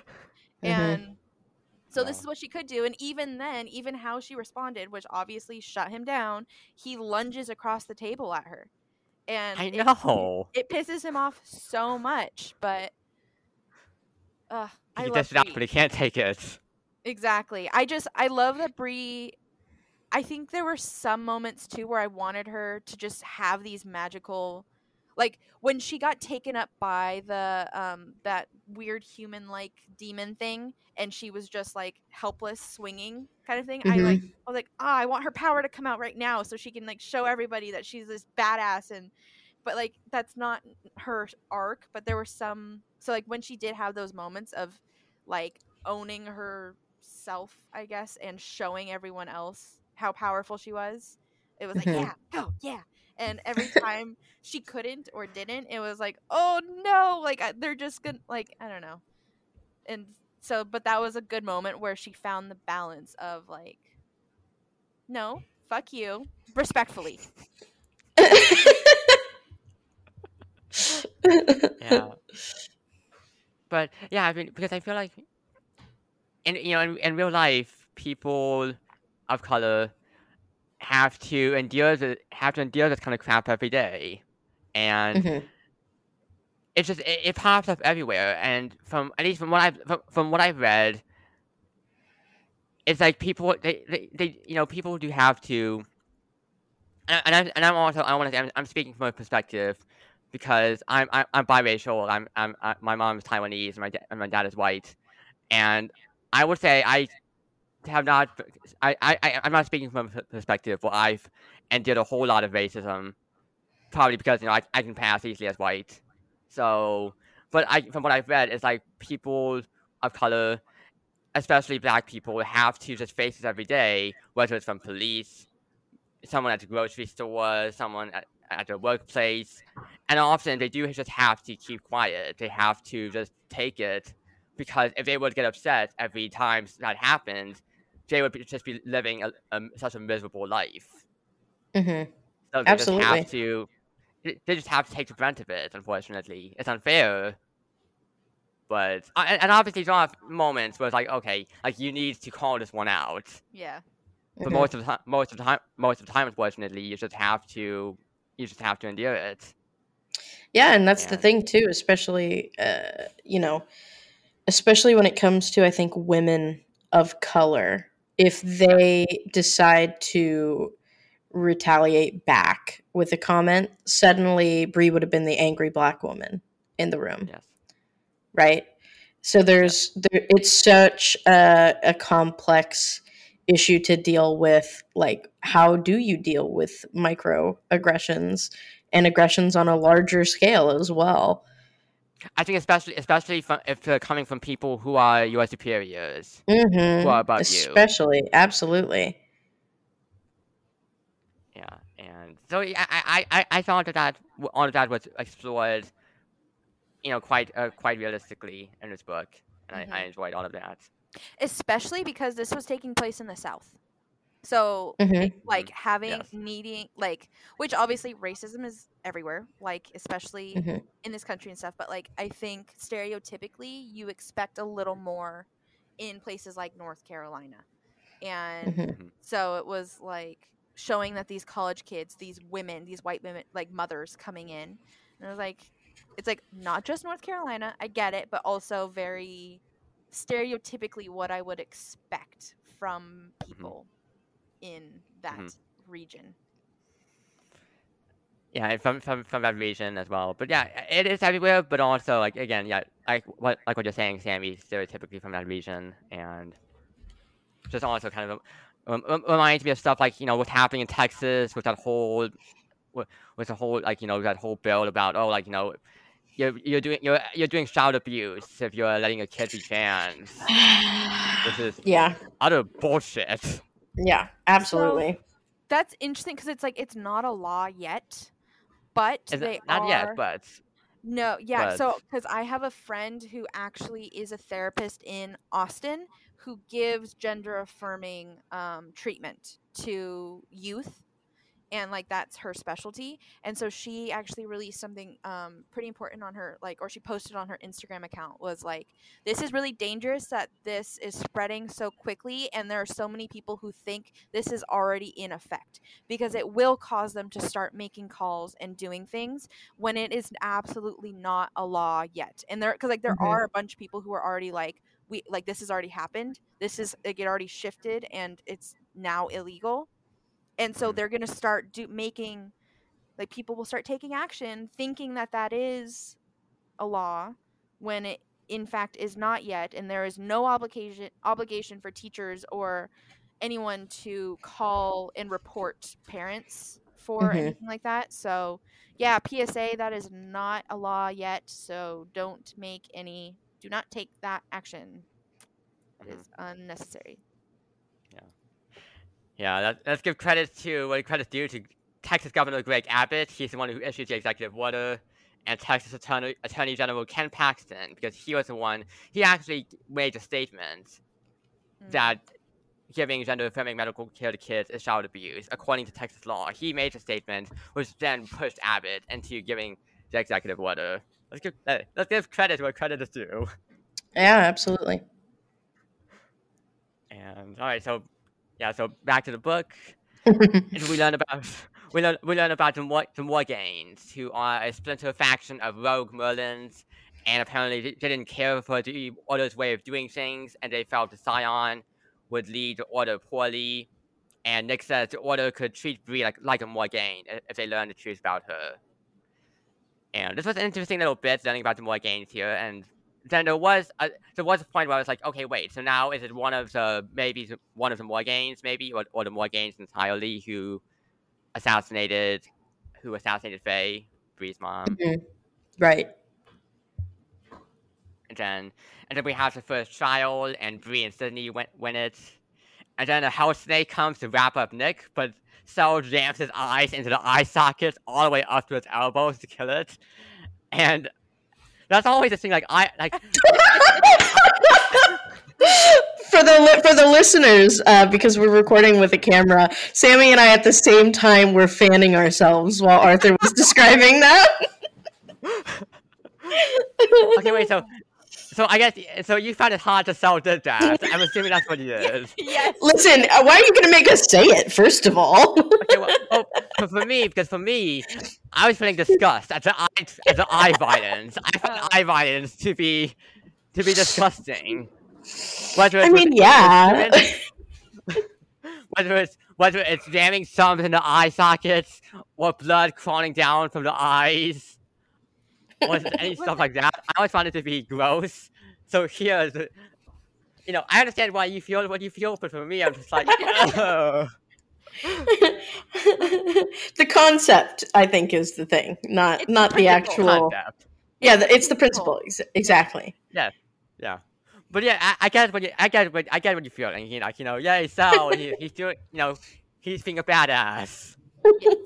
And you know what it is? Quickly i it happens throughout the book. Anytime Sel is fighting or he's like in some sort of like tense thing where he's kind of showing off his abilities i guess in a way that's like protecting others or challenging others he has this like and Bree notices it. He has this like smirk almost like he's enjoying it and for me that's it like that's what does it for me That's where he's like he knows how like in, incredible he is and It's the cockiness. It's the It is, cockiness. but like he's not over like he's not loud cocky he's like very Mhm. quiet moody cocky hmm and that Yes. that is it i real i bookmarked a couple time in the book where i was like that is that is the draw that is it That's the female gaze. yes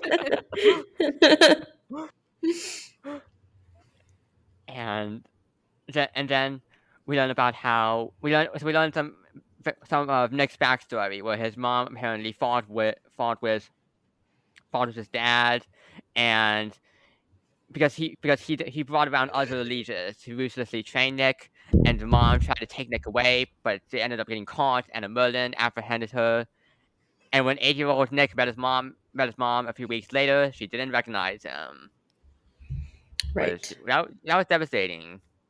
Yeah. read. i think for like that was obviously traumatic but that still wasn't traumatic enough for me to start shipping nick and Bree. i was like okay you have a dark past but it's not quite dark enough for me. Yeah. like Sel is still darker We we know you have mommy issues, but is it the good kind of mommy issues or the bad kind of mommy issues? You know? mommy and daddy he's got both don't sell him short He's You're right. Oh, no, you're right. daddy You're right. He- You're right. I won't downplay his trauma at all with his parents. Yes. Yeah, definitely both. Yeah, both daddy and mommy issues, but I feel like Sel, well, Sel, Sel's got crap too. I'm trying to decide. Well, I'm trying to decide which one is worse, but they're both pretty bad. I mean, I think Both you Sel and can't, Nick. like I think all trauma is relative, and they both Yeah. yeah. Yeah. shit. But like, And just- Bree, like you know, Bree, Bree also has, you know, Mhm. the mo- the mom trauma too. Yeah. they all do. yeah, Yeah. Sel's is more of like generational trauma. yeah. Yeah. yeah. I think, and I think there. N- Mm, I don't know why, but I think Sel's position and Bree's position in the world, in the order, in what they've been through, like just complement each other more. I I don't know Hmm. why, but it's just like he seems to understand her a lot better than Nick. hmm Hmm. Yeah. Yeah, maybe, maybe. I think there's I- more I- like real mystery surrounding their moms, maybe, Mhm. and that's why yeah. I don't know. Anything. And interesting. and you know, like calls to like. Mm-hmm. so yeah, so so the next morning, Bree and Nick they go for a walk, and I found it funny when they had a kiss, and then Evan and and Russ caught them, Mhm. and and, and Evan says, "Sorry to interrupt, my liege. Please proceed with thy gentle tonguing." yeah, that made me giggle. I won't Yeah. lie. That was a, That whole amazing. scene, that whole scene felt very high school to me. Like Yes. you and your crush share a kiss, and of course, all your friends are around the corner to gawk. and Yeah. whoop Yes. and holler and And Yeah. Make a and big deal of it. and taunt. Mhm. Yep. And yeah, and oh, and I forgot to mention Evan. So so Evan was actually at the quarry party, and we thought he was just a regular guy, but then it, later on it turned out, oh no, he's actually one of the, he, he's actually part of the order. Mhm. Mhm. So I, I forgot to mention that earlier. And then, and then Bree meets Patricia, so that, so she can take on to a cemetery where they where there are almost 500 unmarked graves for black people who've been segregate, segregated from the white dead people Mhm. and two of two of Patricia's, Patricia's own ancestors are buried in this graveyard, and and she also talks about how root crafters borrows borrows a root, they don't outright possess it, like the Mhm. Legendborns do. And I found and I, I, I like how I like how uh how how, how Tracy Deonn she does include in the in the author's note how this is real, like this this cemetery is real Mhm. and I like the- I like the little detail and just you know it you know realistic unfortunately for that that black people would be separated from white people Mhm. Yeah. and it's just an, it's another little detail in our yeah, and our long and uh, you know na- Tumultuous. nasty history. yeah. Yeah, not tumultuous, nasty history. Absolutely. And the, on that note, too, the juxtaposition between the um, hundreds of unmarked graves in the graveyard and then the Confederate statue on the other side of the campus, you Yeah. know? And also kind of reminds me of the of the Canadian residential schools also should have Yeah. their own un- unmarked graves. hmm It reminds me of that as well. Yeah. and and then and then Bree and, and Patricia as we go on a memory walk to Patricia's ancestor Louisa, and Mhm. she was tending to one of uh, w- one of the slaves and her heavily webbed back and and then and also Clyde it mentions Clyde because Clyde beat because a guy Clyde beat Abby and his monument is on the quad He's the and I, I thought his name sounded general. familiar Clyde hmm and and this takes place back in 1865 and this whole memory walk. But then it, we, we, we go to a, cou- a couple more memory walks with people who are in the area, and like this whole scene. What do you think about this whole scene with memory walks? Well, I think it was significant that like because the whole thing was like, oh, it's just a memory, so they won't be able to see us. hmm And then obviously Mm-hmm. But then they, uh, yep, they see Louis- us like it, it was. Yep. Louisa was the one who then looks at Bree and then Bree was like, Hey, you said they couldn't see us and they're like, "We can't. And then Which is and then like, and, then- and then yeah. snatches her, Mhm. snatches her Yeah. onto the next part of the memory walk. Goes to I think what was it? Even further 1815, where Louisa's grandma, grandma Cecilia, and then she's helping she, she's helping someone give childbirth, right. hmm and, And- and Paul's baby, the, the one, is- the, woman is giving birth, her, has amber eyes, and she and is like a a crossroads child, half human, half demon. hmm This was a big thing because then we learned more about these crossroad demons, right? Yeah. And how they're like sexually attractive. Uh, Mhm. very like Yeah. enticing, seducing. Yeah. Seductive.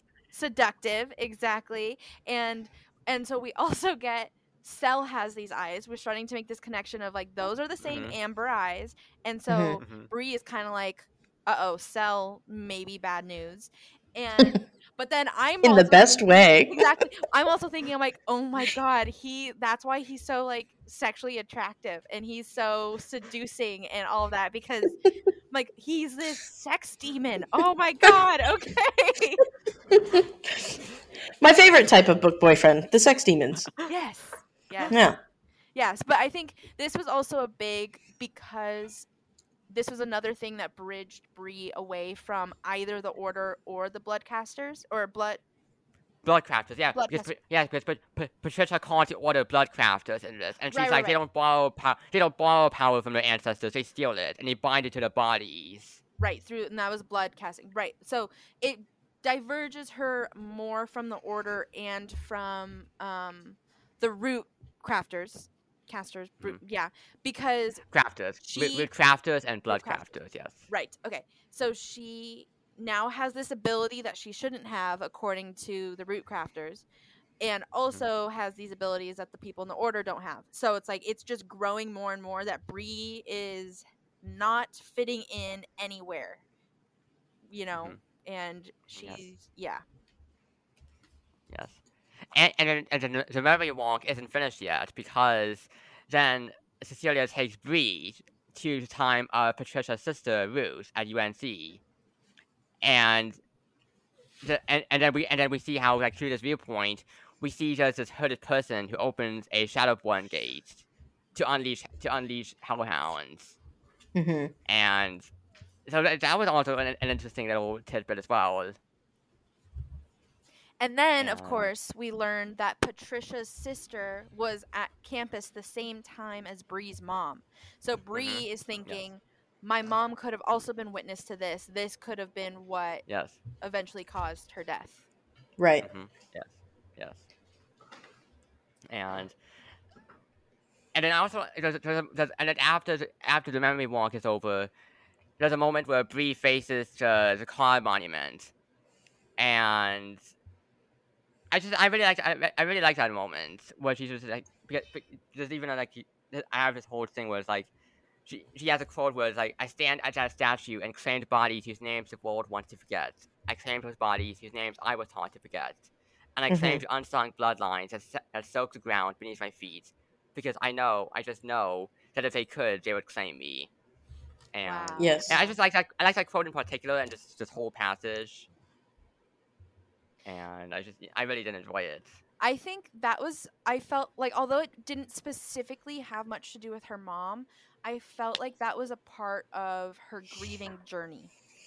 I think was Mhm. like learning more about this Yes. and like that was like a very she she was angry but she was also like she was feeling this grief for all of those who like died before her but also Mhm. this like power and love from it too and just Mhm. this like ultimate form of connection and it didn't yeah it was just like a very powerful moment i think in her character growth and also her journey of grieving if that makes Mhm. sense Yeah. Yes.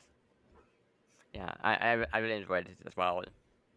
And and then and yeah, so and so then after that, Bree talks to William about Sel being Shadow Shadowborn, and we learn about uh, we learned that all Merlins are actually part demons Mhm. because Merlin's mom apparently dialed up steam with a goruchel incubus. Mhm. And as you were saying before, Sammy, like you know, all Merlins they- they have this seductiveness. Also, it's pass- at, at this point, it's, it's passive. mm-hmm. So, but, it's still it's there. still, you know, kind of it's still. It- it's still like a glimmer about. It's still a glimmer yeah of the, you know, the, the ability, the ability to tempt people. And he's Oh, many generations removed from the like actual one parent being a human one parent being a demon but it's like you know that's Mm-hmm. yeah, ultimately that's why where that's why it the started. power. right Mhm. right That's why the power is weakened, right but it's still present. and he is still the most powerful of his generation so Yeah. Yes. his seductiveness is also the most powerful of his generation Yes. And and then Bree goes to a nightclub with a fake ID, and we learn and we learn about the, the selection gala, and this is where where, where Greer touches Bree's hair, Mhm. Mhm.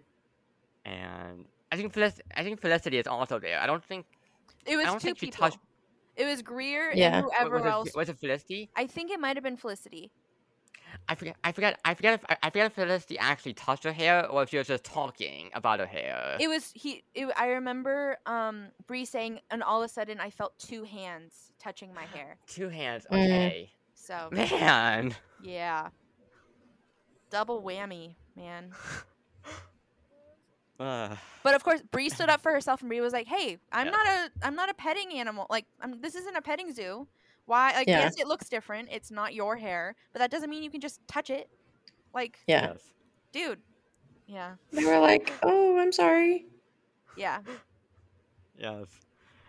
And then after the nightclub and they return to the university, uh, Bree talks to Nick about the hooded figure who opened the gate 25 years ago with demon blood and Sel being Shadowborn.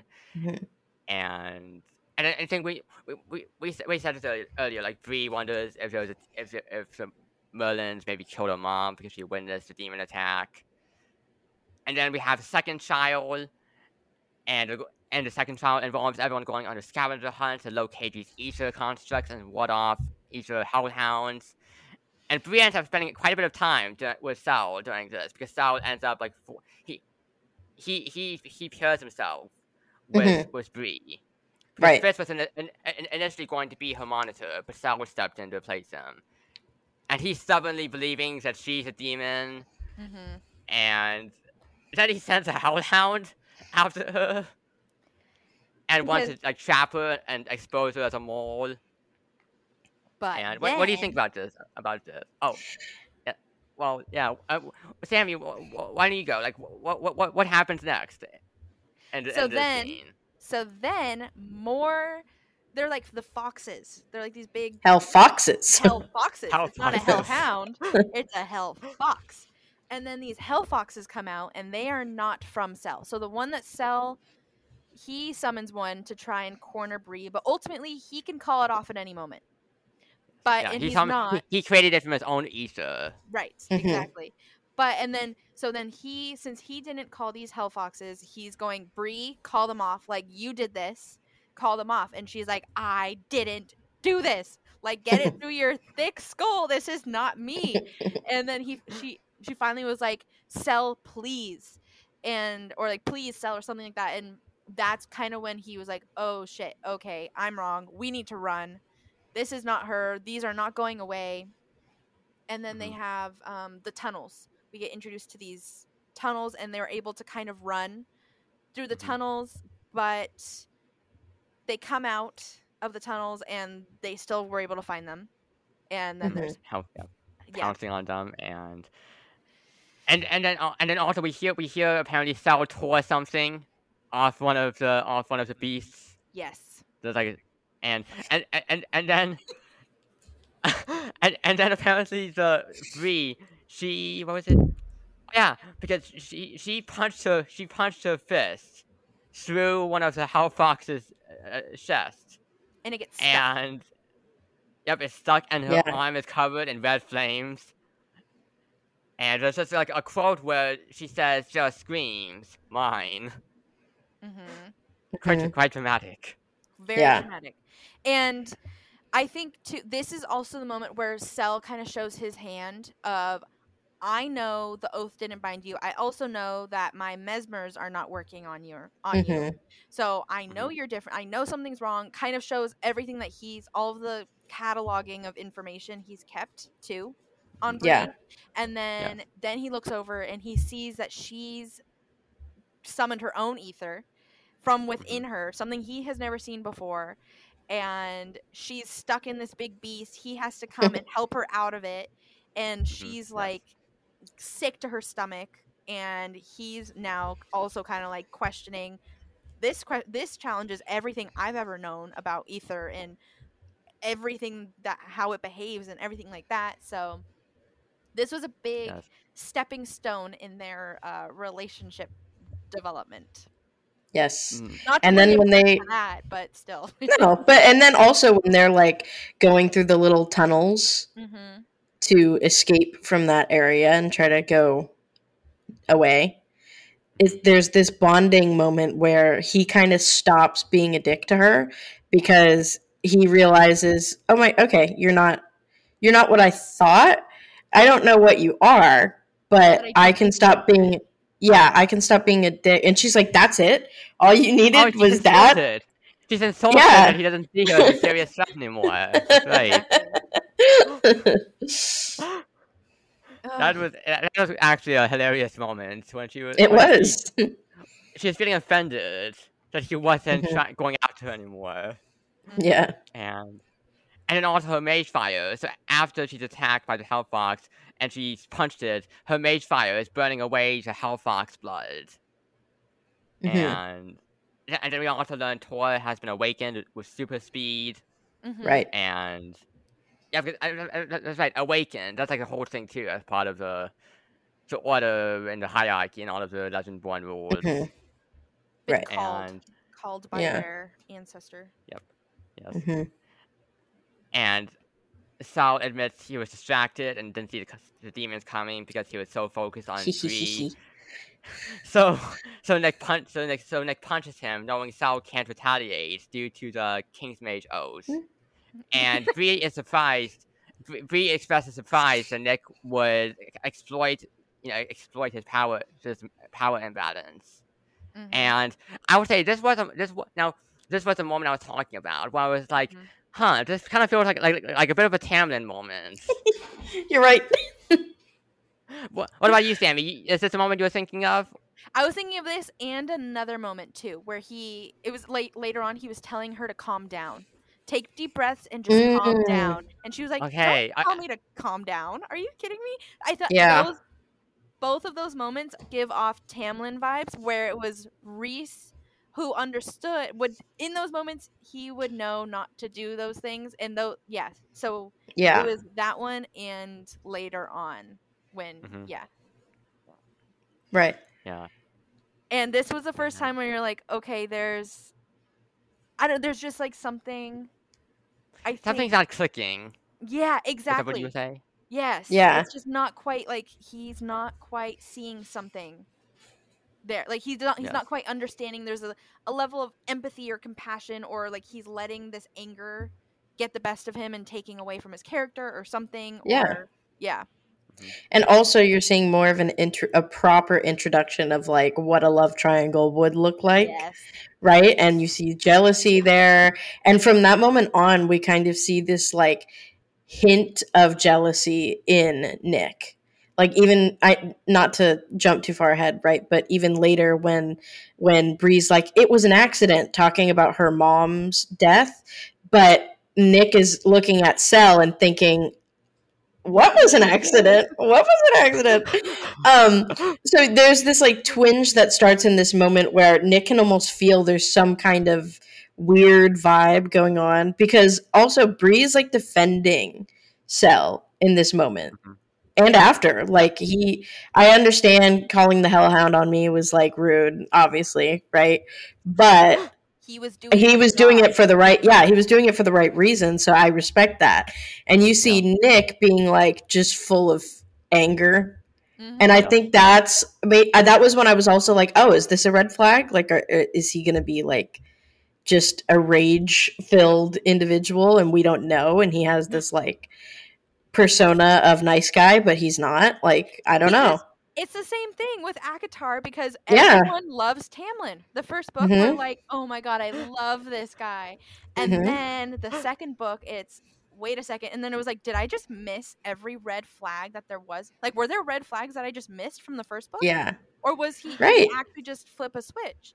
And so I feel Mhm. like I'm so on my guard now with any love Mhm. interest, Yes. especially when I know it's a series and there are multiple potentials. I'm like, I'm always looking for is this going to be the red flag? Is this the red flag? Like, I Yeah, even I know. told Sammy yesterday, like I, w- we were talking briefly about Legendborn, and I was like, I, I kind of have vibes about like Tamlin vibes, like ACOTAR vibes here, where I'm not trusting the first love Yep. interest. Yes, I know that's that's what I was saying earlier, and that's why, I yeah, it's interesting because I've only read ACOTAR once, and I did miss I think a lot of the red flags, and it's, it'll be interesting in the future when I eventually go back and reread that, because then I'll be able to pick up on everything. I'm sure on all I've of the red flags. I've also only read it once, but I've had I've just seen so many TikToks. I'm amazed that you are not on TikTok because the book community on TikTok is so massive. I know there's there's, uh, there's a lot of stuff on BookTok. I know, I know. But because BookTok has like pointed out uh, people in BookTok have been like oh this was a red flag this was a red flag when he did this in ACOTAR. So like now i specifically know what scenes to look for but so i mean like when i reread it i'm obviously like i think it's gonna be so hard to reread ACOTAR like the first one specifically.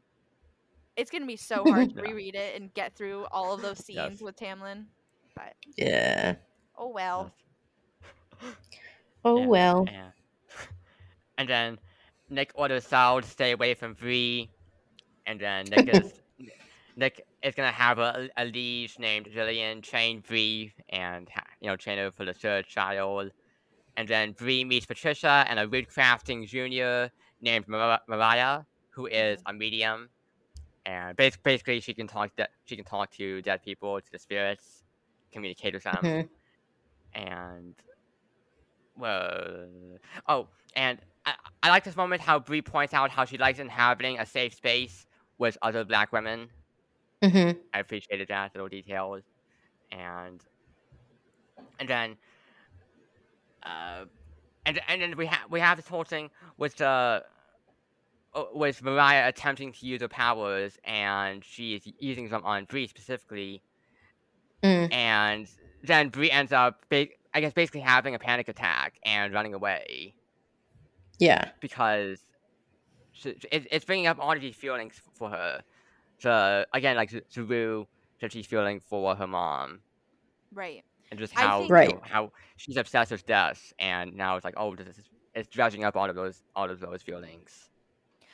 I think for this moment specifically, it also just shed a light on yes, it, it was all about generational trauma, obvious, and like this, and just realizing. I think she was like, I don't have these connections. All of these tragic deaths, like my mom's mom died before Mhm. she had her, and it was just real. Like she had this moment of kind of realizing how far back this tragedy really goes, and um, and I think she couldn't handle it in that moment. Like it was because the whole thing was like trying to find those ties through love. She was like, think of a moment of you loved with your mom, or like think of that love and connect that like a string back through your ancestors.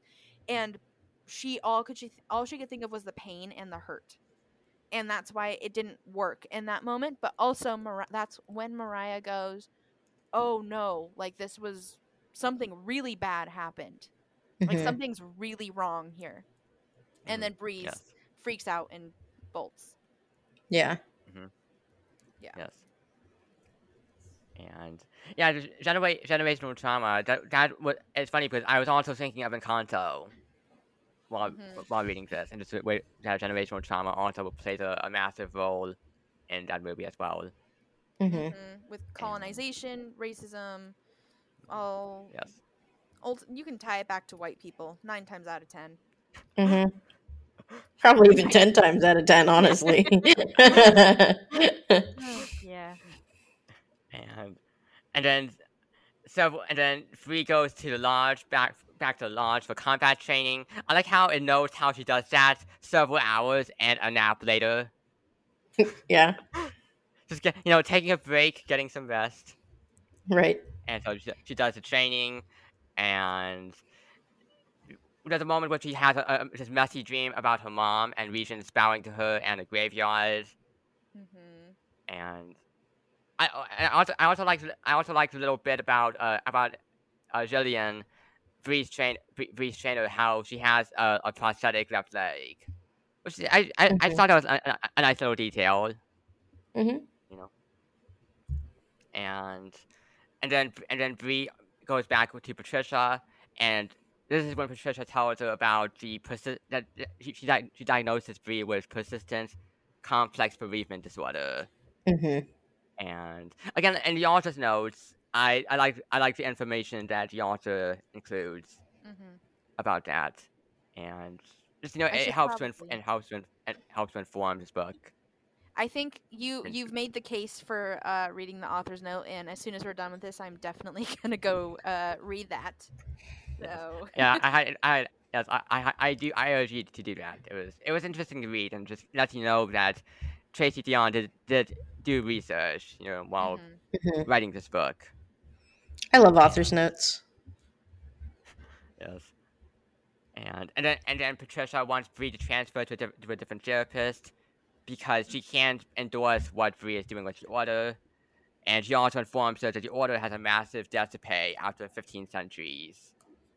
Because Right. of all of the powers they've been stealing for themselves. And it's like, well, basically, the- basically the universe is going to come calling and it's going to force you to Mhm. pay all, all of that back sometime. Repercussions. Uh, yeah, it's just a question of, of when. hmm and Sel vows to train Bree and the combat child the following night. And we have a little run-in with Ron again, wh- where Ron is just being asshole once again. And Yeah. kind of being creepy. And then he ends up knocking her unconscious after she beats him in the spa. Yeah. and Bree wakes up to find William has been healing her. hmm and the like stuff happened. Like she learns Tor- Sarah has been bonded to Tor and absorbed her speed, and learns Nick kicked uh, that Dick Weasel Vaughn out of the tournament. Mhm. Yes. Stuff happening. And I think I we need to highlight that she was like her goal for that tournament or for that trial was to lose well. Like she Mhm. was Mhm. training that whole week. All she was like the best I can muster up. Like these people have been training their entire lives. The best I Mhm. can do is lose well. And she Mhm. comes in and she wins two out of three of those. Um, right? It was two out of three, was it? Yeah. Or was it just two? I'm not sure. I think it was two out of three. Was it? I don't know. But I'm- anyways, she didn't I'm lose well. She actually won, and because she Mhm. had those moments that every and you want to know why she won because who trained her the night before? Mm-hmm. Sel. Did. there is also something about a private training. I was literally when I started this book, I was like, "Are we gonna get a training montage scene? Like where Yeah. they're, you know, yeah." It also reminded me of um like the way in that moment, like when she was fighting, where she was recognizing weaknesses. This is always like the classic thing is like recognize your opponent's weakness and then oh I'm smaller and quicker or whatever. It kind of gave Mhm. me Arya Stark vibes too of like being True. down anybody because she was Stick him like, with the pointy end. Yep, yep. so yes. I loved that, and then and then she's recuperating. This is when then Nick is gone. Nick had to go drop his dad off at the airport or whatever, right? Mhm. And he's like, "Go to my room. Here's a key. Here's a key. Wait in my room. We can talk or not talk, whatever you want." And she was like, not talk? And then who does she end up with instead that evening? Sel. After he's And- fresh out the shower.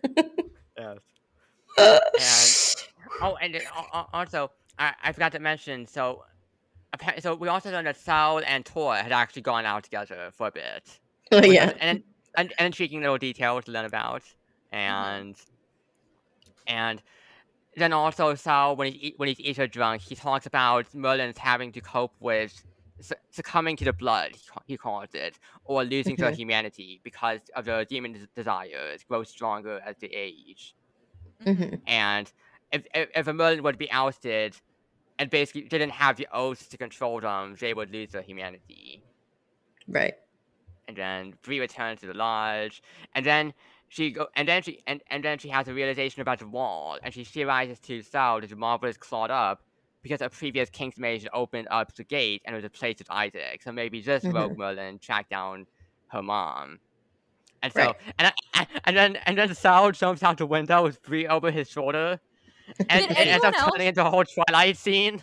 yes, the Twilight Yes. scene. I was just about to say that. Ugh. because like I, I was picturing the like because he's running super fast and i'm thinking oh my god i'm picturing the time when she's piggyback riding because she specifically said no let's do piggyback, Piggyback. She says piggyback. yeah. And, it, and she's like, and she's like, like that movie, and he says, "Shut up."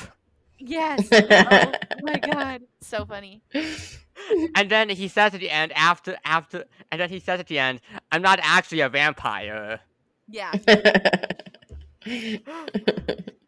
i love that i love authors referencing popular culture but like in, yeah. Yeah. In the right way. yeah yeah Yes. that was the right way Yeah, you know what? I, you know, you, you know, I, I, as you know, even though, even though I'm not, you know, I'm not a Twilight fan, so I did see, the, I did, my mom did basically force me to see the first movie when I was sick, and I was like 12 years old, Mhm. and she thought that was a great way to pass my sickness. Hey, let's watch Twilight.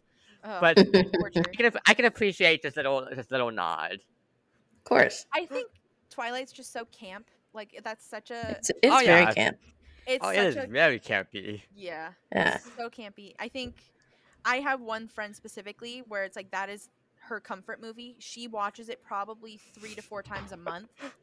And I, I I'm not that level. I can watch every once in a while. I'm like, you know, I kind of want to watch Twilight again, but it is few and far between. I don't think I've watched Twilight since the movies came out. That's fair. Oh wow. But I am That's very understandable. keen to buy all of the books again and reread them and then watch all the movies again. Yeah, that's understandable. And Secondhand. Yeah, it is. It's funny. Yeah, Twilight. There, there were quite a few years when Twilight was was declining in popularity, but now it's really has. I feel like a lot of people in, in its grips again, and like the movies are on Netflix. They came on Netflix last year, and you know, I, I keep like podcasts. I you know podcasts keep release. You know, they've, released tons and tons of episodes about Twilight. Obviously, both the books and the movies. I think it's It's just earned itself. It's earned itself such a iconic um reputation. Like it just has Mhm. like nothing. it's a cultural touch Twilight. It is. It is. It was a. It helps. It It a helps that Robert Pattinson and Kristen Stewart are both like stars now. They're Mhm. huge now. True. True. Gay icon. Yes. I mean, I mean, man, man, Pattinson, he's gonna be Batman. That's coming out next week. Uh, no, no, this week. The Batman. I think just having Robert Pattinson in that movie makes that movie camp. Like, can we collectively take Batman? Oh, emo Bruce Wayne. Yes, yes. Does he sparkle? I want to know. Is there going to be an I know what you are moment? Yeah. Batman. Sorry, I really sent myself with that one. My brain thought it, and I was like, "That's funny. they should do that." I haven't. Why haven't we seen that? Make Right? TikTok All for right, that. I'll make a TikTok. You should. You're right. You're right. I'm genuinely excited about the Batman movie. Actually, like, I don't. I, I'm I'm still not going in theaters right now because I'm still worried about COVID, so I Yeah. won't be able to see in theaters probably. But I've actually been listening to the soundtrack, the score by Michael Giacchino, and I enjoyed it a lot. Like I'm a film score connoisseur, and I just I've really been enjoying just the soundtrack for the movie. I love that. So, yeah, Okay, I back to just the love book. you know I love film scores. you know. Yes, film scores are fun. yes, and back to the book now. Yes. So And so now, so Bree brings, you know, Sel brings Bree to his dad's house to search for info about her mom, and this is when we learn about her, about Sel's mom, about how Mhm. apparently she was killed by an uchel while on a mission, Yeah. and after that, her, his dad like just got just you know, his human dad just you know uh ended up sinking into alcoholism, and Mhm. never coming back out. But Which- we also very quickly turn around and learn because we get to Nick's Well, we- dad's house, Yes, where Sel and- also grew up. Yeah. Yes, yeah. I think I, I might have said before that I think I said before we went to Sel's dad's house. It's right. like no, well, it's that's like technically, Nick's dad's house. Yeah. but Yeah. Sel also grew up there and was raised by him. True, Right. True. Yeah. Yeah. And so we, then then we find out about the, the gate opening in, in 1995 and how apparently it was actually Natasha Kane, Sel's mom, who was responsible. And the Regents decided to keep her alive and offer temporary pro- probation later on because her bloodline is so strong and they needed to preserve it. But as years passed, she was released, but then she exhibited a relapse of the blood symptoms. So the Regents she had Sel. Yeah. They locked her up Yes, again. yes. Right. and the Regents yeah, returned her to imprisonment and then sent Sel to a Merlin school and bonded him to Nick. Right. Right. At a young age. So- Then Yes. and then another bomb drops. Can I say it? Can I say it, please? Yes, yes, yes, yes. And then Sel goes something about blah blah blah Nick. That's probably why I fell in love with him. Oh yeah, and then we're all like, "Bye, icon!" yes. Yes. yeah. Ugh. At the tender age of 13. Mm-hmm. and now we know why he's so likable. Not only is he edgy and brooding, He's also he's queer. Yep. Yeah. But yeah, and, and and then when you learn about that, it also makes sense as to I think you, you can get the feelings there, like why he like why he's you know what how he interacts with Nick Mm-hmm. Mhm. and just you, you, How you It's understand their complicated. dynamic now. Yeah. it's mu- multifaceted, Mhm. and I enjoyed that. And then and then we also learned that b- apparently Bree learned her mom really did die in a car accident. It was just and the Regents and the Merlins had checked in on her for decades, a bit like witness protection, I would say. Yeah. And the officer at the hospital was indeed a Merlin, and Bree and Bree realizes her mom did what she did, like pretending that the mesmer had worked on her, Mhm. Mm-hmm. and it was and and this scene was you know this, this was also this this was a lot of emotions running through the scene because then she it's like she realizes that basically her mom wasn't killed by anyone it was just a tragic accident Yeah. it So wasn't she- any machinations Exactly. So it's like I really maybe don't need to be involved with this anymore. Like I got the answer I came for, Mhm. but now she's tied. Like now she's with Nick, sort of, and she finished all three trials and passed. And so it's like, what does she do now? What does she want to do Mhm. now? You know? yes And none of the I know, oaths have happened yet, so she's like, "Now's the time Mhm. to leave if I can." Right. Yes. Yeah, so that's so that's happening, and then and then also I found it I found it to be also you know sad when she when there's a moment where she begs Sel to to clear her memories of her mom from her mind. Which is like that's how bad she's feeling. It's like she doesn't want to remember her mom at, at this moment. And of course, you know, Sel doesn't do that. And and then as they leave, this is when we you pointed this out we this moment before. As they leave, they run right into Nick at the front door. And this is when Bree says like, "Oh, like this was just an accident," and she Nick doesn't understand what she's talking about. So, you you know, and, and she's like, she says she can't be here anymore, and she has to leave.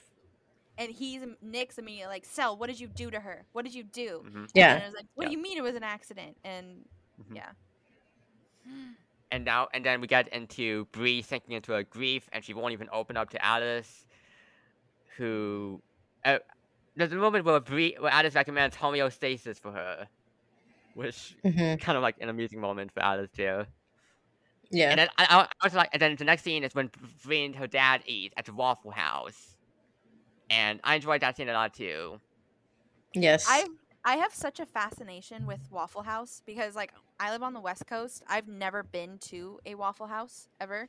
So also being able to see their orders, I got a glimpse into cause they Into describe, Waffle House. like what like what is offered at a Waffle House. And I'm gonna guess waffles. Well, yeah, but like the extent, like it was like this smothered and hash browns or something like that. Like it was the lingo used to order.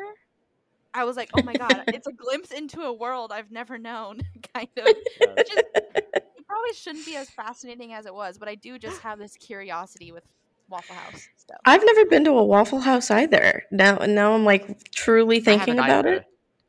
Hmm. But let me tell you, I've been to a lot of Denny's. Doesn't count. I was at the Denny's in downtown Manhattan, the only Denny's in New York City before they closed it. Oh, so sad. I know, now there's no Denny's in New York City.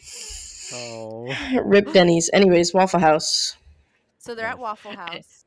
And then and then her dad gives her gives Bree her mom's like personal Bible and her, and this little blue velvet box that has Mm-mm.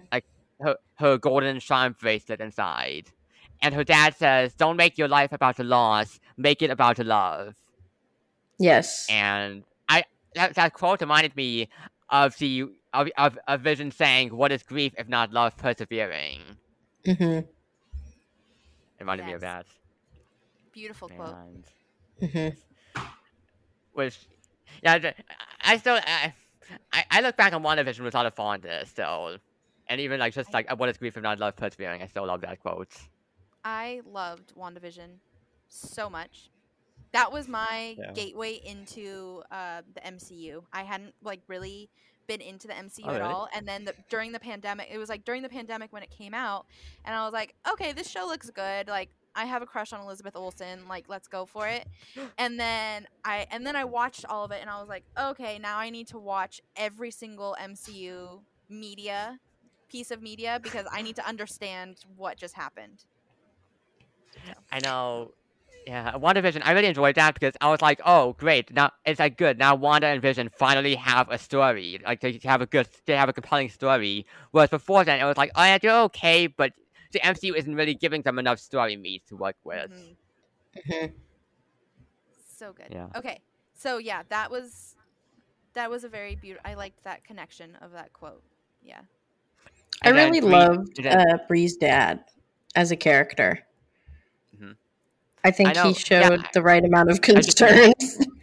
yeah, he's concerned about his daughter, and you know he wants to take care of her, and he, you know, he's dealing with, his- you know, he can, he's he's dealing with his own baggage. Even though I feel like he's not he's, he's not wrapped up in in, in sorrow the same way that, that his daughter is, but Mhm. you know he's he's still he's still devastated in a way that you know that that, that Faye is gone.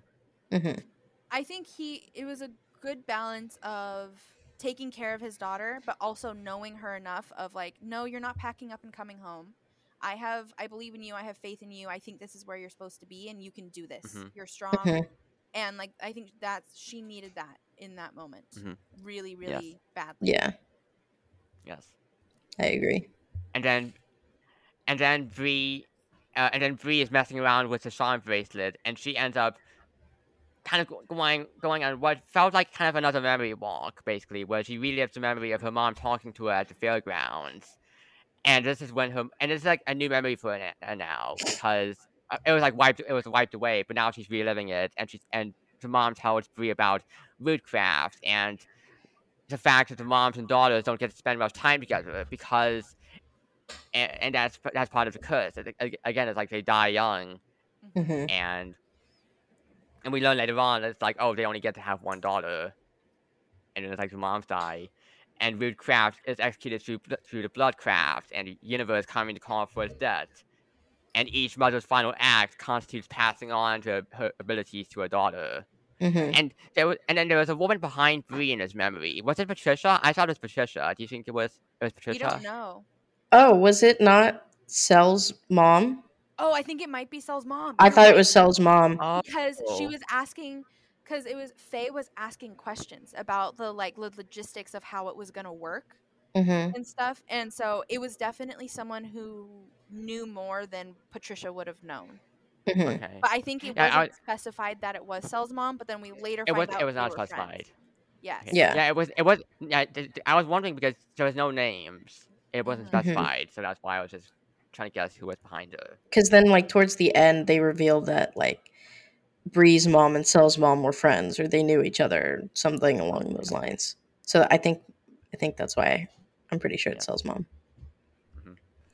And then Bree meets back up again with Patricia and Mariah, and Mariah helps Bree be possessed by her by grandma, by Bree's grandma. Mhm. Mhm. And I, this was really funny. Her grandma is really funny the way she possessed Bree, and she and she feels her grandma poke her to scold her for for, for drinking, for going out and drinking. And also for Yeah. taking the Lord's name in vain. Oh yeah, for- yeah, she, she can Bree can feel her, her grandma slapping her for mm-hmm. taking the Lord's name in vain. What do you mean? You know how it feels to be drunk? Yeah. that was so funny. Yes. And and then and, and then Bree gussies up gussies, gussies herself up for the gala at the Carolina Club. And then we're like, wow, the gala staff is just made up entirely of black and brown employees. Yep. Again, not shocking, but still disappointing. Yes.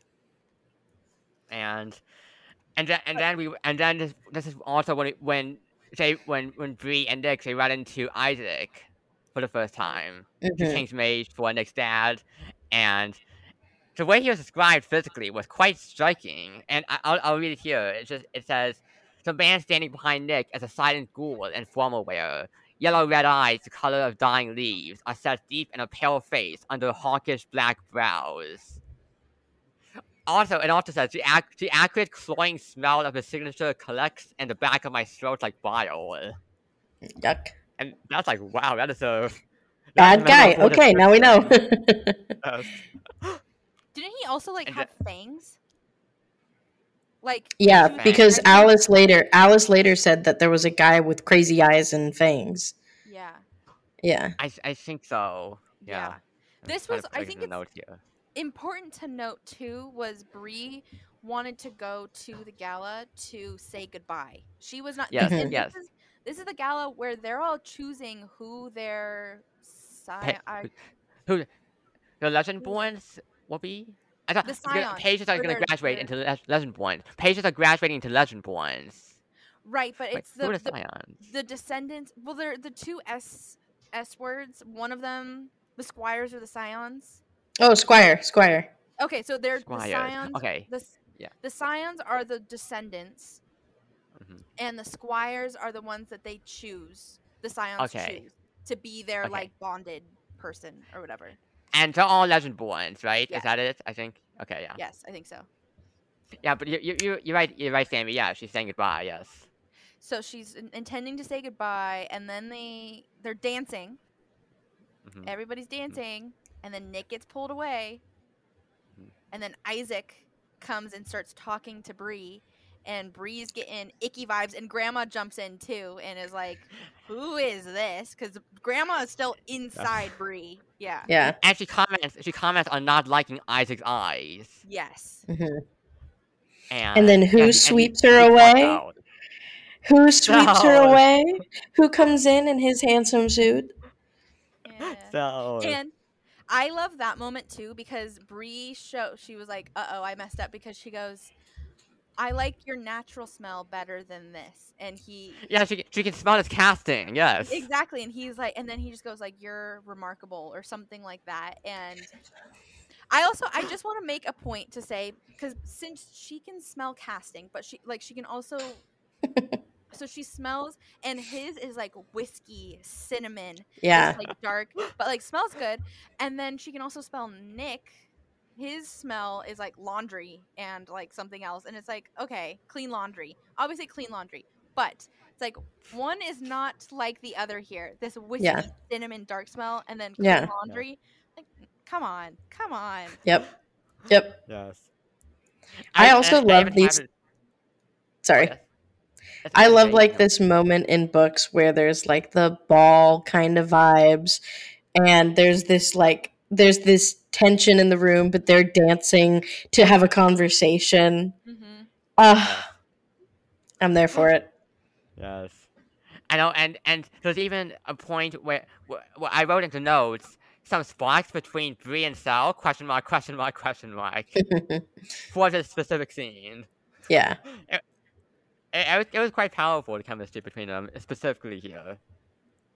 And then, and, and then and then Nick ends up choosing Bree to be his squire. That's what I have written in the notes, squire. Squire. yes it is squire Look And at I you saw this coming. vocab. I saw this coming, by the way. Nick, Nick, Nick doing this. Mhm. Did you?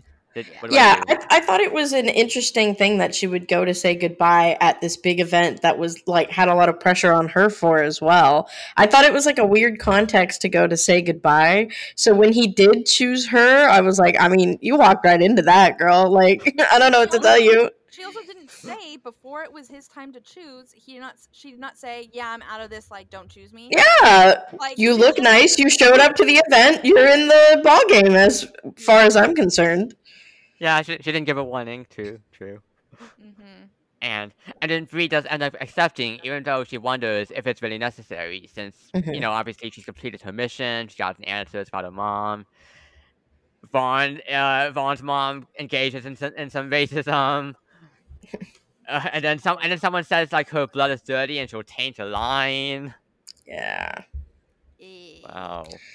all hell breaks loose Sel comes to the rescue to uh, Yes. get her from the help her escape Yes.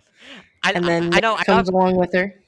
Wait, wait, wait! I, I love I, I love when Sel is like uh, when Sel says "fucking assholes," and Bree is like, "Where are you taking me?" And then he says, "Away from the aforementioned assholes." yeah that was funny And then oh, the snark. like- and then she's like i have to see nick and he's like ugh okay fine and like yes, gets them together yes, And this was the thing for me, right? Like how they didn't do the oath thing right away. That's how I just know in my heart of hearts that Sel is endgame because she's not binded to Nick. Yeah. I think In that moment. Also, she wasn't a squire. She had the abilities that more aligned with Mhm. Scion or something. So like she I don't think she could physically be a squire. So the fact that like because like I don't even think it would have worked doing the oath. Not Well, she can not not do it any. Yeah. right but Yeah. like i think her abilities make it so like she couldn't have been because it is like it's a partnership but it's also like a subordinate role to hmm scion and like she isn't in any way like her abilities exceed those so like Yeah. she Yeah, yeah. do- yeah yeah. So she, she doesn't fit within the uh, within within the, the hierarchy of the order. She's kind of, I think she's kind of like an, an anomaly. Hmm hmm Literally. As we come to find and out. And then, and then Isaac arrives to knock her out and abduct her. and then we and, and then she winds up in Lord Davis's office, and we find out that he's the mastermind, and he talks about uh, and he talks about like, I think he mentions Mo- uh, Mor- Morion. Is that the correct pronunciation? I'm not sure I don't know. of um yeah because mm, he talks about Morion not being accepted at the round table because he's because he's black, obviously. Right. And- Right. Right. So this he kind of gives the Oh. story of potentially you were one of the 150 original knights or something like that because some of them went to the Moorish lands and Mhm. one of them slept with a black woman. And he, when he like those those descendants eventually came back, they weren't accepted because they're black. Mhm. Oh, that missed. Yeah. M- m- my brain didn't. Yeah. Oh, really? Wow. Plot So point. he was- he was trying to kind of figure out why maybe she he didn't understand why she had these abilities and his explanation was like maybe she was Mm. descended from one of them one of the other ones that weren't the 13 that are still like there Little did he know.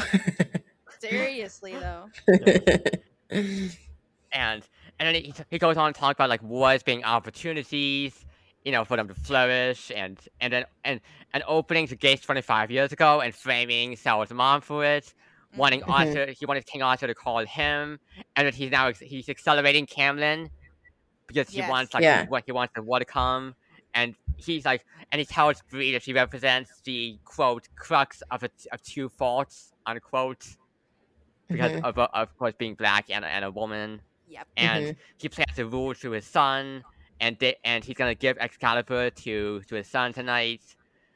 And then, and then Isaac arrives with Alice and wipes two weeks worth of memories from her mind. So Bree has to agree to, to Davis's proposal to leave university and to Legendborn world forever. So much stuff happening here, and I don't. I, I personally did not see uh Davis being the being the main villain, the primary bad guy. What What about you? Did you see i this coming? did You i did personally i was connecting this to another book ninth house where there was a similar similar Mhm. thing that happened um and i think we didn't get enough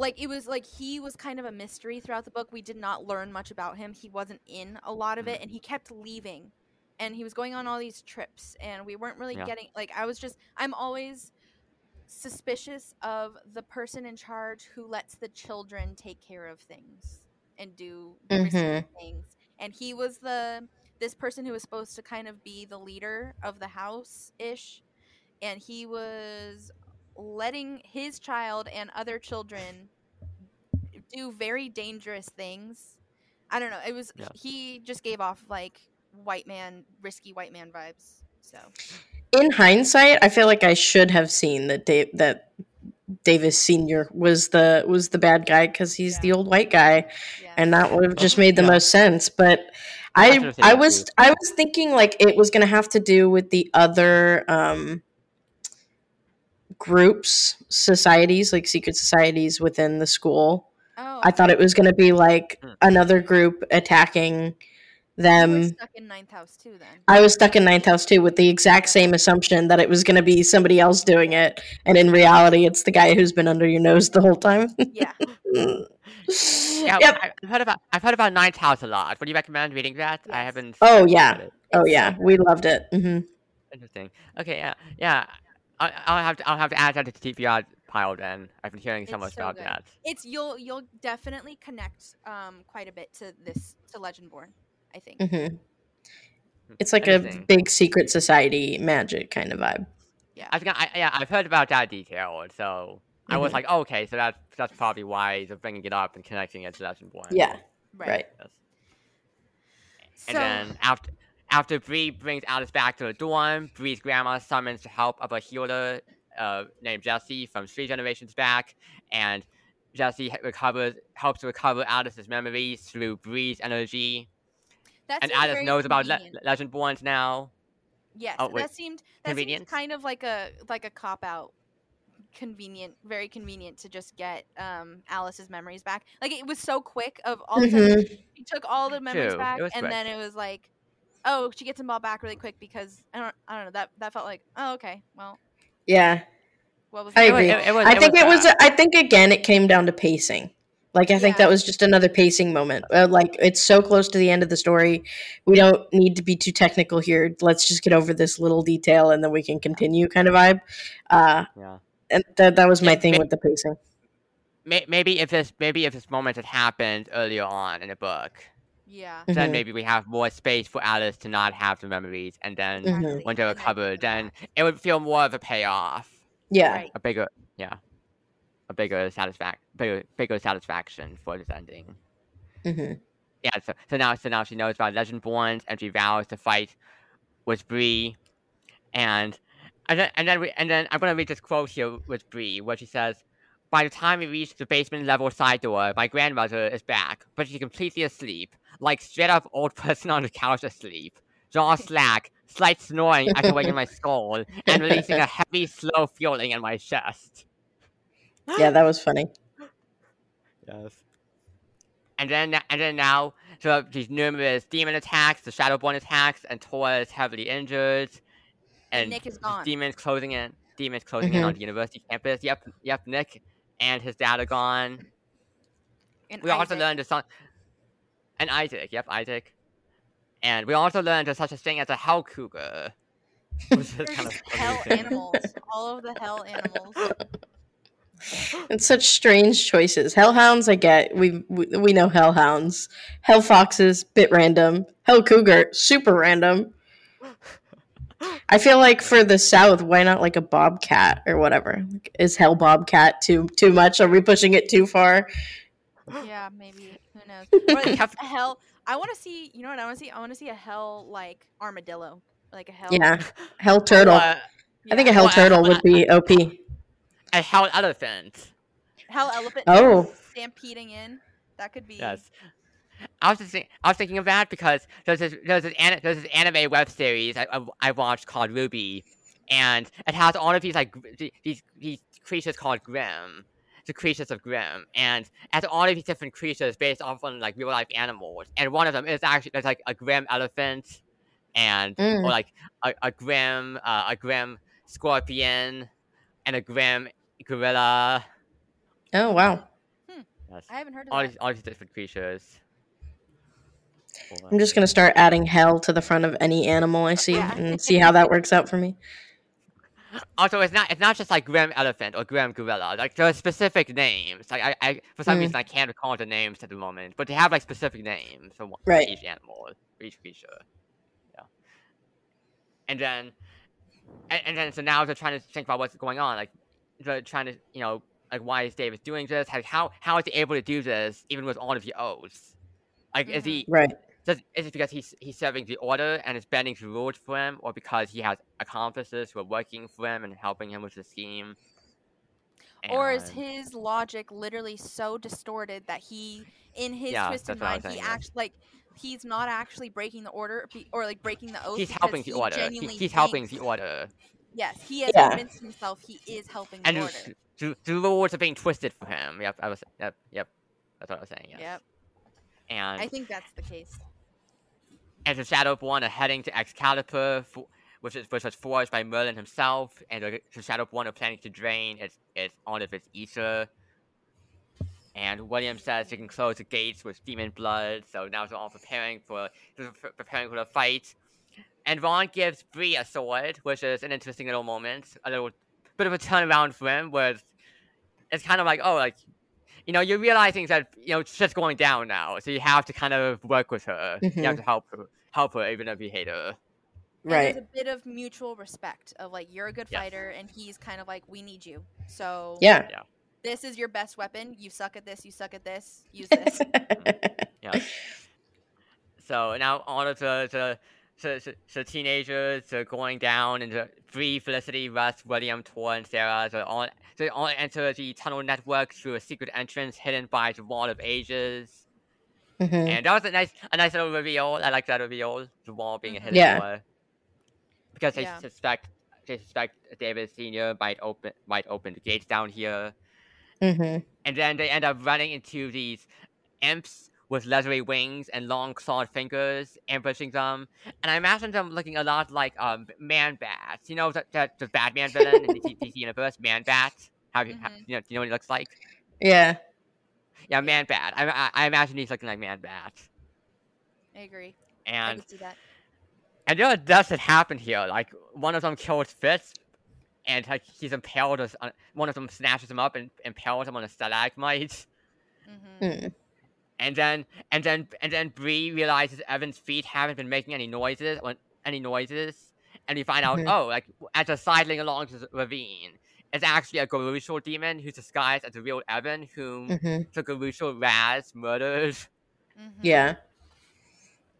so it, much. it was it you was here fights. where I thought, okay, we're gonna lose William. Yeah. I was I felt- thinking this is when. Yeah. Yes. Yeah. Yes. But then, so she has to get away from Evan, Evan. slash the demon, who's now is From named from Raz. Raz. From Raz. Raz. Yeah. Raz, yeah. Mhm. And so, and then her grandma pops up Mhm. and is like ten feet away. You're you're, you're gonna be in the ca- uh, in the cave. take take ten steps into the Take- cave behind exactly. you. Yes. And Yeah. so and and Bree ends up, you know, with a little help, you know, kicking Raz into the ravine, you know. But although Raz is not dead yet, no, no, he pops back up and he backstabs Whitty, Loki style, Mhm, except with his hand rather than a bladed scepter. mhm. That was so sad. I was so s- I was like, really, I know. really, one of the good ones. And then and then Raz wants wants Nick to accept the call and pull out Excalibur, but because they're not obeying, Raz goes on the whole rush against the wall, killing him next. Mhm.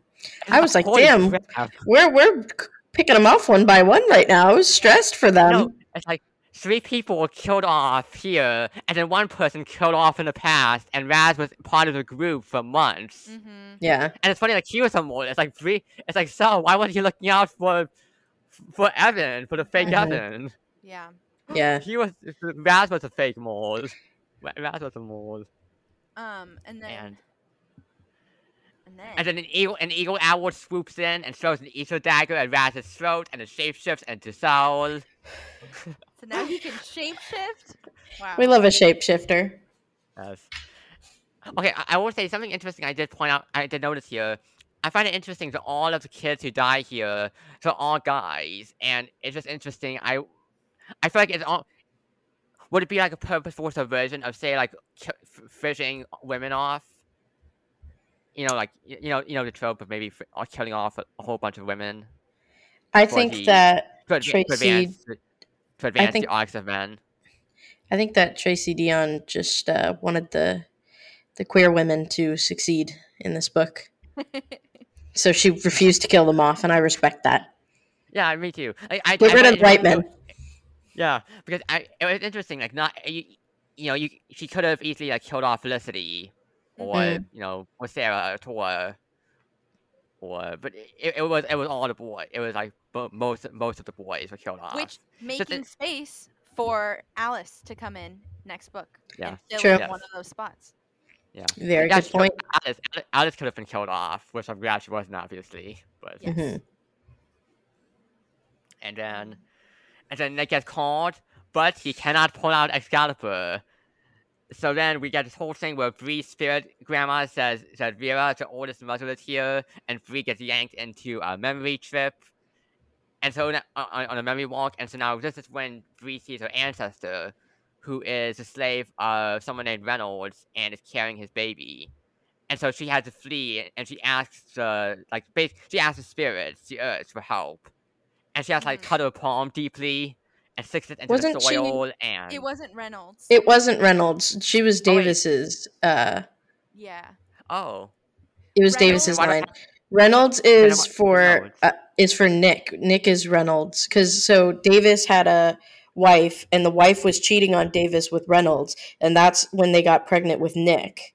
And Davis was raping one of the black women on his plantation, and that's how Vera came okay. to be. Yeah, okay, that's right. Okay, yeah, I, I haven't, I, yeah, I, I guess I made a mistake in my notes here. I just haven't written that she's Reynolds' slave, so I just assumed that was true. Okay. Okay, yes, details, details. Yeah, that's where that's why I was like, is this where the incest trope comes in? I was like, wait, Yes. was I correct the whole time? But it was a slight Yes. not correct. It was yeah, yeah. Yeah, so so then that's when so so her ancestor she this is when like she she cuts her palm and sticks it into the soil and coats her blood over the fruit and flowers and she binds the power to her, and this is when the, cu- the curse starts. Like she it'll be paying price one daughter at a time, and Mhm, killing off every woman around thirty five and only allowing them one daughter. Because mhm. this And- she's running away because she real she knows that Mhm, yes. the slate hit her owner is going to kill her if she or if he because he doesn't want this baby to survive obviously because Yeah. he knows that if this baby survives it'll be the descendant of king arthur Um, so she's on the run. He sends the early version of the police after her. Um, Mhm, yes. and then I forget the name of what they're called. Um, but and then that's when she was like, she reaches into the soil and she's like, "Give Yes. me the ability to like help me save her." Like so, and then they Yeah. were like, "There's going to be a cost." And then that cost is only one of them will survive, and or like Yes. they'll, yeah, all that, You know, they don't die around age 35. right? Mhm. And and then we also learn that it was Natasha Kane, Sel's mom, who was the police officer at the hospital. Right. It was Sel's, And and they were friends. And that's also where we find out that Faye and Sel's. So yeah, Faye and then Sel's. Faye and mom, Natasha. Her name We're was Natasha, friends. right? We're friends, and she was Yep. there to like check in and figure out like kind of what happened. Yeah.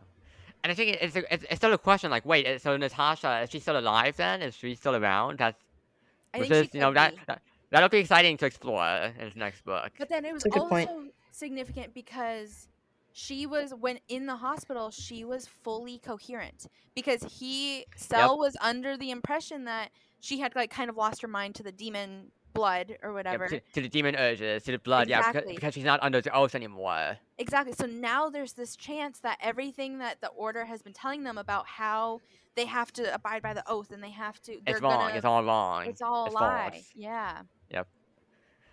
Which you know, just I feel like that also meshes more with like the history not Right. being untrue. Exactly. Don't You know, all believe of the- every, every what people tell you, Yeah, just you know. yeah, yeah. I know. It's like you have, you have to do the research and make sure that Mhm. you're learning learning the truth, and that and, and that the truth isn't isn't coming from a a white perspective. Yes. Right. Key word there. Yes, yes. And then basically Vera is like, "Hey, Bree, you ready?" And Bree is like, "Sure thing." And Bree pulls out Excalibur because she is Arthur Scion. Yeah. And Holy then, crap! because she is also a medium and like root crafter and all that, she literally starts speaking as like Arthur comes into her. Yep. And Yeah. everyone is like, uh, what? Okay, now she has her- chill. her grandma, she has her grandma and Arthur in her, and there's even a moment where she's like just three heartbeats and her, Mhm, her own heartbeat and the other two spirit heartbeats, mhm. That was crazy. and that that was that was amazing. that was amazing. And then everybody's like, "Holy shit!" And some people kneel, and some people don't. And Mhm. she's like, I, I, I'm not in control of what I'm saying right now, but you don't have to kneel. yeah, I don't want this. I But Arthur's like, kneel. Yeah. Bow down And to me. also, also important to note, so also Lancelot calls Nick, and then so It has Nick important is too. the second in. Yeah. line or whatever Yeah. yes, because And of then- the whole ancestors cheating scandal. Right. yes. Correct. Which then follows like was it's, it's, it's like legend with, with Lancelot having an affair with Guinevere, Yeah. and it follows along with that whole mythos.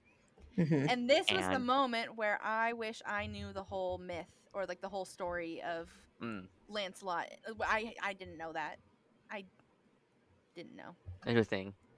Yeah, it, it, it's interesting to look into. I would recommend doing that. Yes. I And definitely will now. and then yeah, and then Vre- and then Bree and, and then and then Bree and Arthur together they battled some more before killing Raz for good, and uh, and and then we learned that uh, Nick's dad and Isaac have have abducted Nick to hold him hostage. So the Regents, basically, so the Regents will have to give him what they want before Camlann arrives.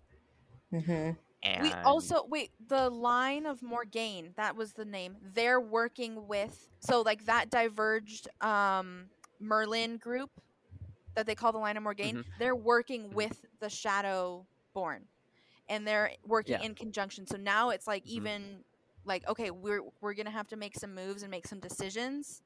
Mhm. Now that we know that's happening, and Nick and Dick, Nick's dad are Mhm. gone, and all of that. So Yes, and then we also learned that that the Davises are not. I think I think we talked about this before, but the Davis uh, the Davis family is not actually Davis. They're actually Reynolds, right, hmm and you know on- we learned more yeah. stuff. Yep, yep, Lancelot, and Bree's ancestral line all, all along they've been Arthur Scions, Mm-hmm. and and then and then Tora called and then Tora called emissary for the regents, and she called Bree. She says that Bree being called was a mistake, and she dismisses long history of slavery Mm-hmm. and raping, and it just it shouts it shouts white privilege True. and entitlement. Yep. She And did I, not I, I, wanna I have love to when Alice, Alice called Tora third ranked. I love that at the moment. That was Yeah. I I booked that. I marked that. That was iconic. Wait, I really want to. Um, yeah, sure. was- Oh yeah, it was Alice. has- Scion of Tristan, right? Bree doesn't have a choice in any of this, as far as I can tell. She looks tore up and down, and neither do you. Third ranked. Yeah, that was that was that was a good burn. Yes, it was. And and Alice and Alice has been, and Alice has been studying up on the Legendborn rules. Mm-hmm.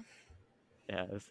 And then Bree tells Sel the truth about his mom, and and and now they're like, okay, so wait, so what if Merlins don't have to be swallowed up by the blood?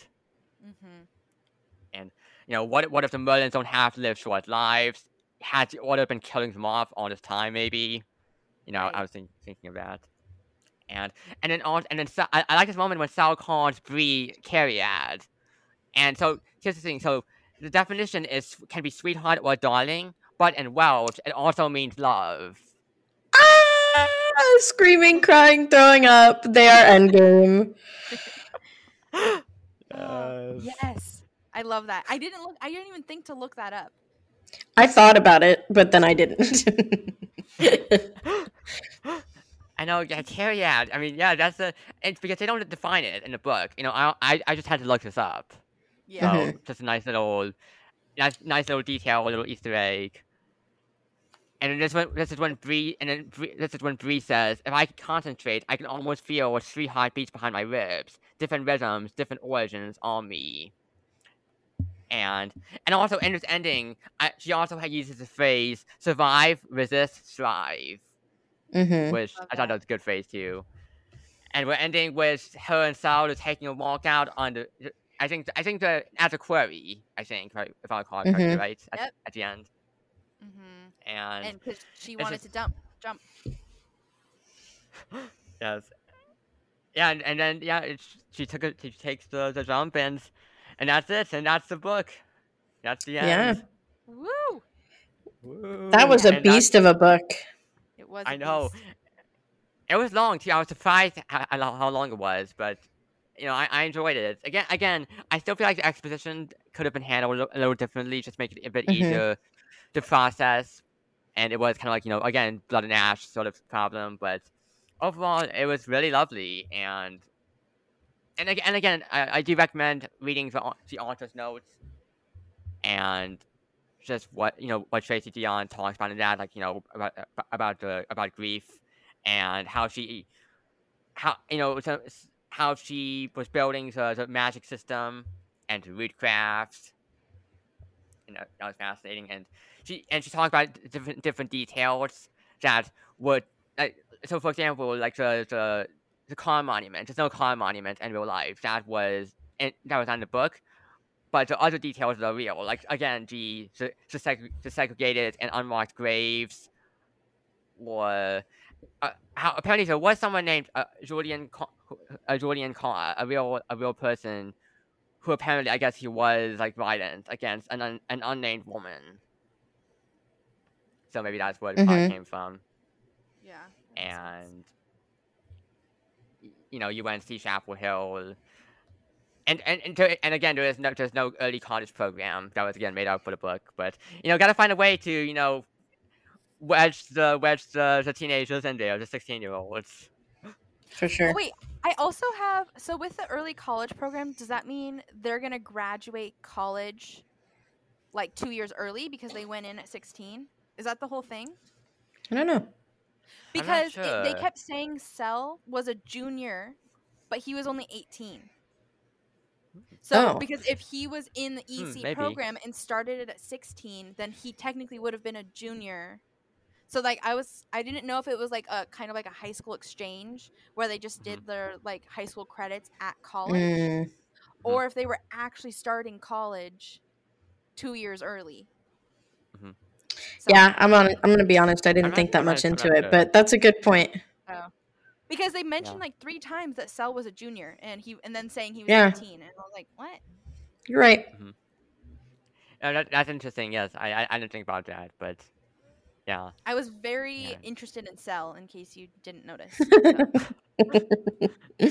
and yeah, and and then also I also like how Tracy Deonn she also says that she uses she used the word root specifically because root has such a powerful meaning in the context of, of like black culture, specifically like in movies and music. Like the word roots has a lot of meaning behind it, a, a lot of weight.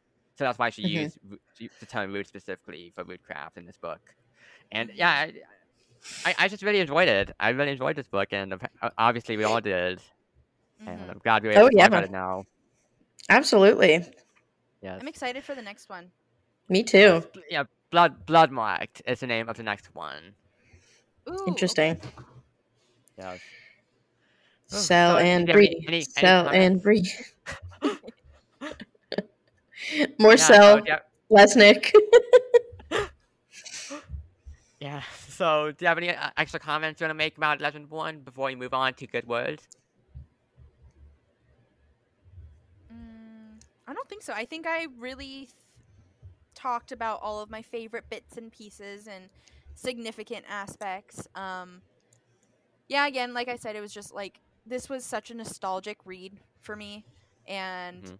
m- definitely makes me. I think when BookTok got really big and like there were recommendations for YA fantasy books, I bought. I impulsively bought a bunch, and then I never read them, and they're just sitting around right now.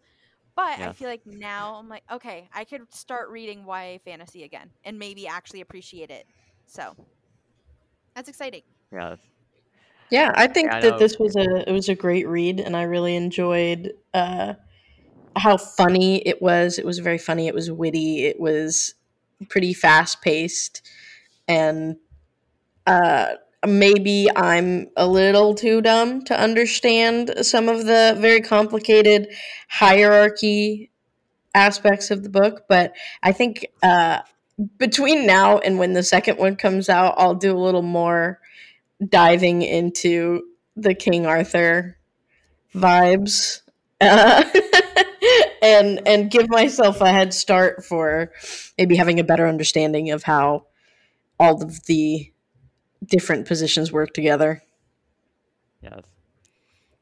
Uh, yeah. So I guess I, I, I again I just really love this book and uh, the journey that Bree goes on and the representation, and just again having a, re- reading a story about a about a, a, a black a black female lead, and just everything that's built around that and uh, the, the dynamic dynamic between her and Sel. You know, as as we kept saying, you know, yeah, and I'm pumped for I'm pumped for, pumped for Bloodmarked.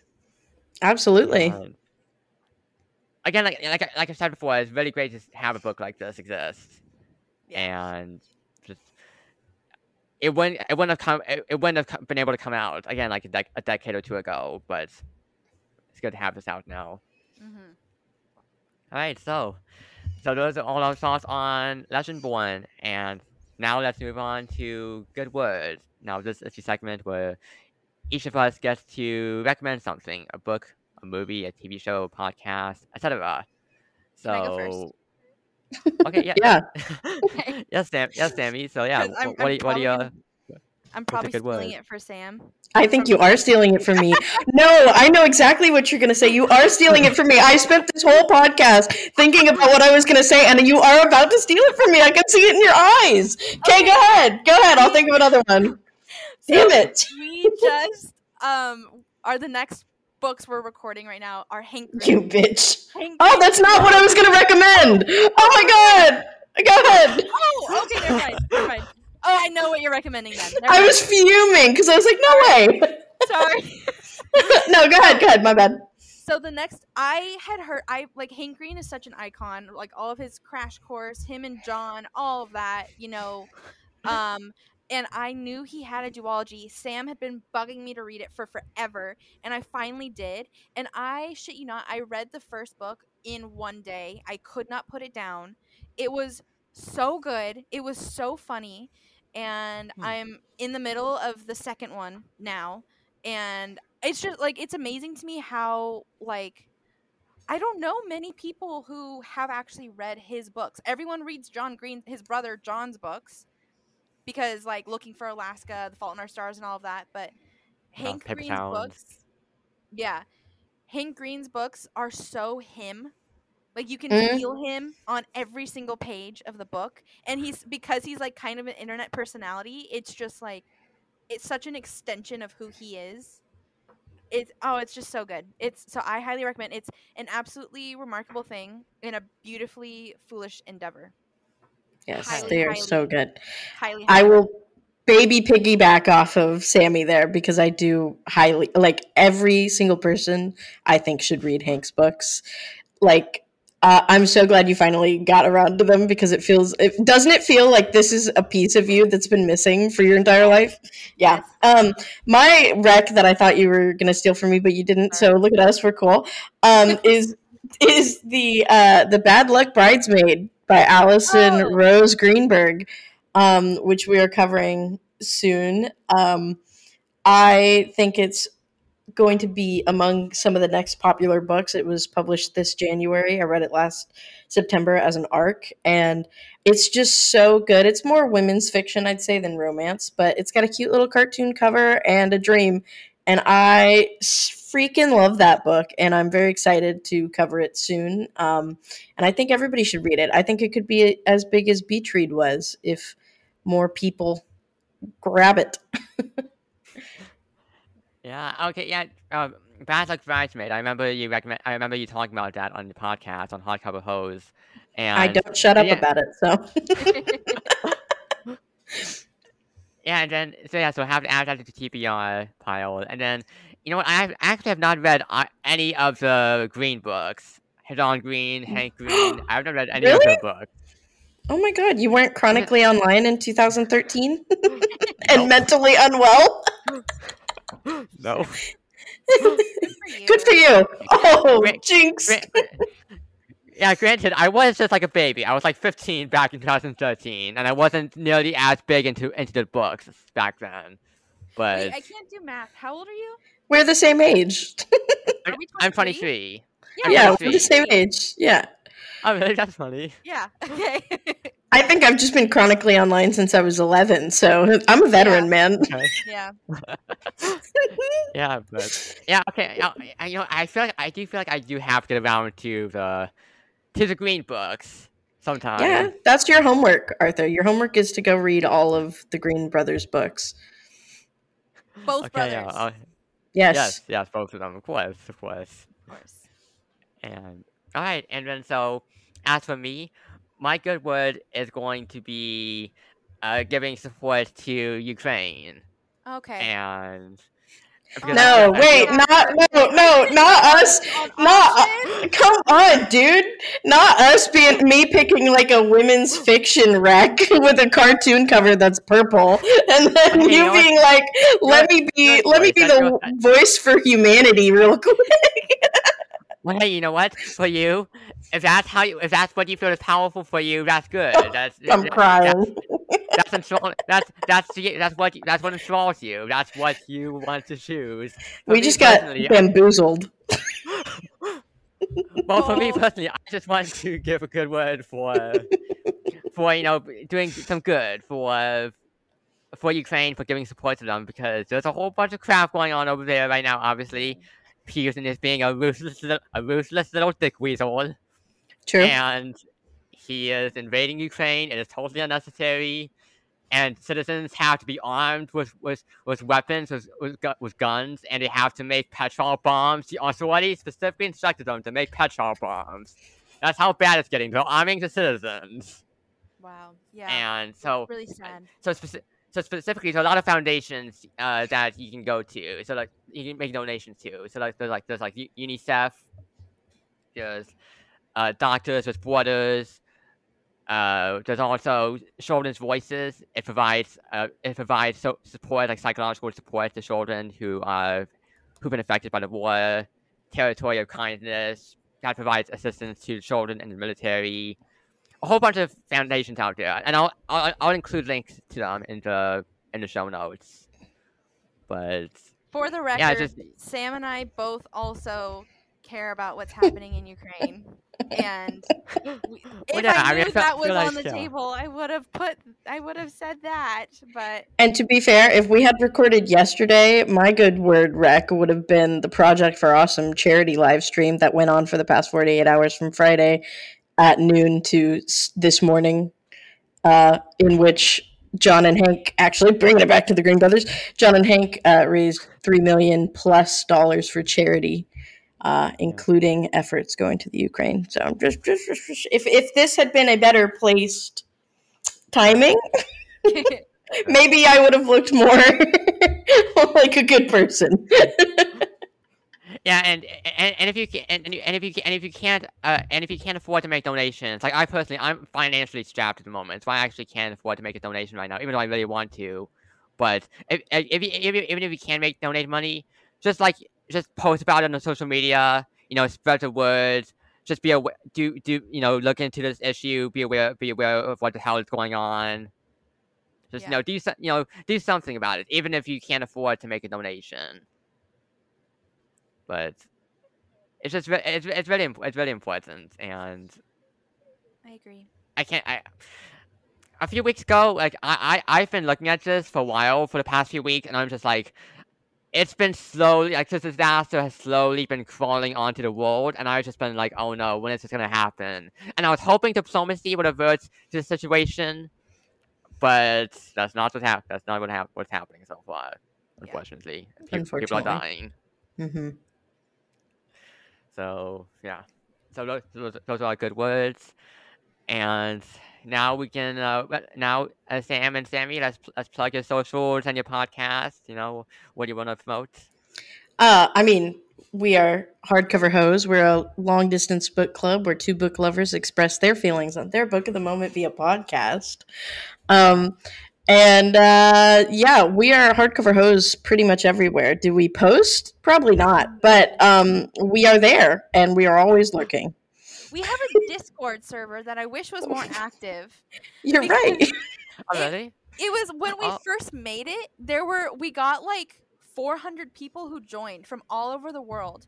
And we were all talking about book recommendations and of all the all different kinds and talking about book plots and things like that. And it was so much fun. And then we fell off the face of the earth for like 6 months and totally lost it. So Yeah. I mean, and lost 90% of the people in there, too. yeah. Yeah. I, so if that were to get big, Oh. like more people would join that and participate, I think that would be very fun. True. So I'm join our Discord y- server. Yeah. You're back to the podcast now, so Yeah. hopefully you can That's regrow the following. Yeah, Discord. It's funny because I actually was, was recently invited to a, a book like a book club Discord server, and I haven't been able to go on it much. But I still like, I still need to, to to actually download the Discord app on my phone. Oh, okay. I need- I need to get around to that so I can actually participate in book club more often because they'll be having their first discussion this Saturday. Oh, But- It's so fun. It's yeah. Yeah, I- Yeah, so I, I'll have to uh, join your I'll have to join your server as well, definitely. absolutely. please let's- do. Make it Yeah. feel more like a cool place again. Yeah. Yeah. Yeah. All right, so so your, your socials, yeah, Hardcover Hose, and the po- yeah, yeah, yeah, the podcast, yeah, definitely. And all right, and and as for my socials, uh, you can find this podcast on Twitter at two underscore sense critic, and my personal Twitter account is at Ozra underscore and eighteen. If you want to email me, you can reach me at email two critic at yahoo.com. You can check my blog at two critic.com. And you can also find me on Goodreads, Good Goodpods, and Storygraph, all at, you know, Arthur Howell, and also at Arthur underscore and 18. And make sure you subscribe, rate, and review this podcast wherever you listen to podcasts on iTunes, Stitcher, Spotify, Anchor, etc. And give a give give a star rating on Spotify as well. And so yeah, so that's it for the Legendborn discussion. And I want to thank you, Sam and Sammy, for coming on here. This was really fun. Of course. Thanks for having us. Thank you. You're welcome. And until next time, stay healthy and stay strong.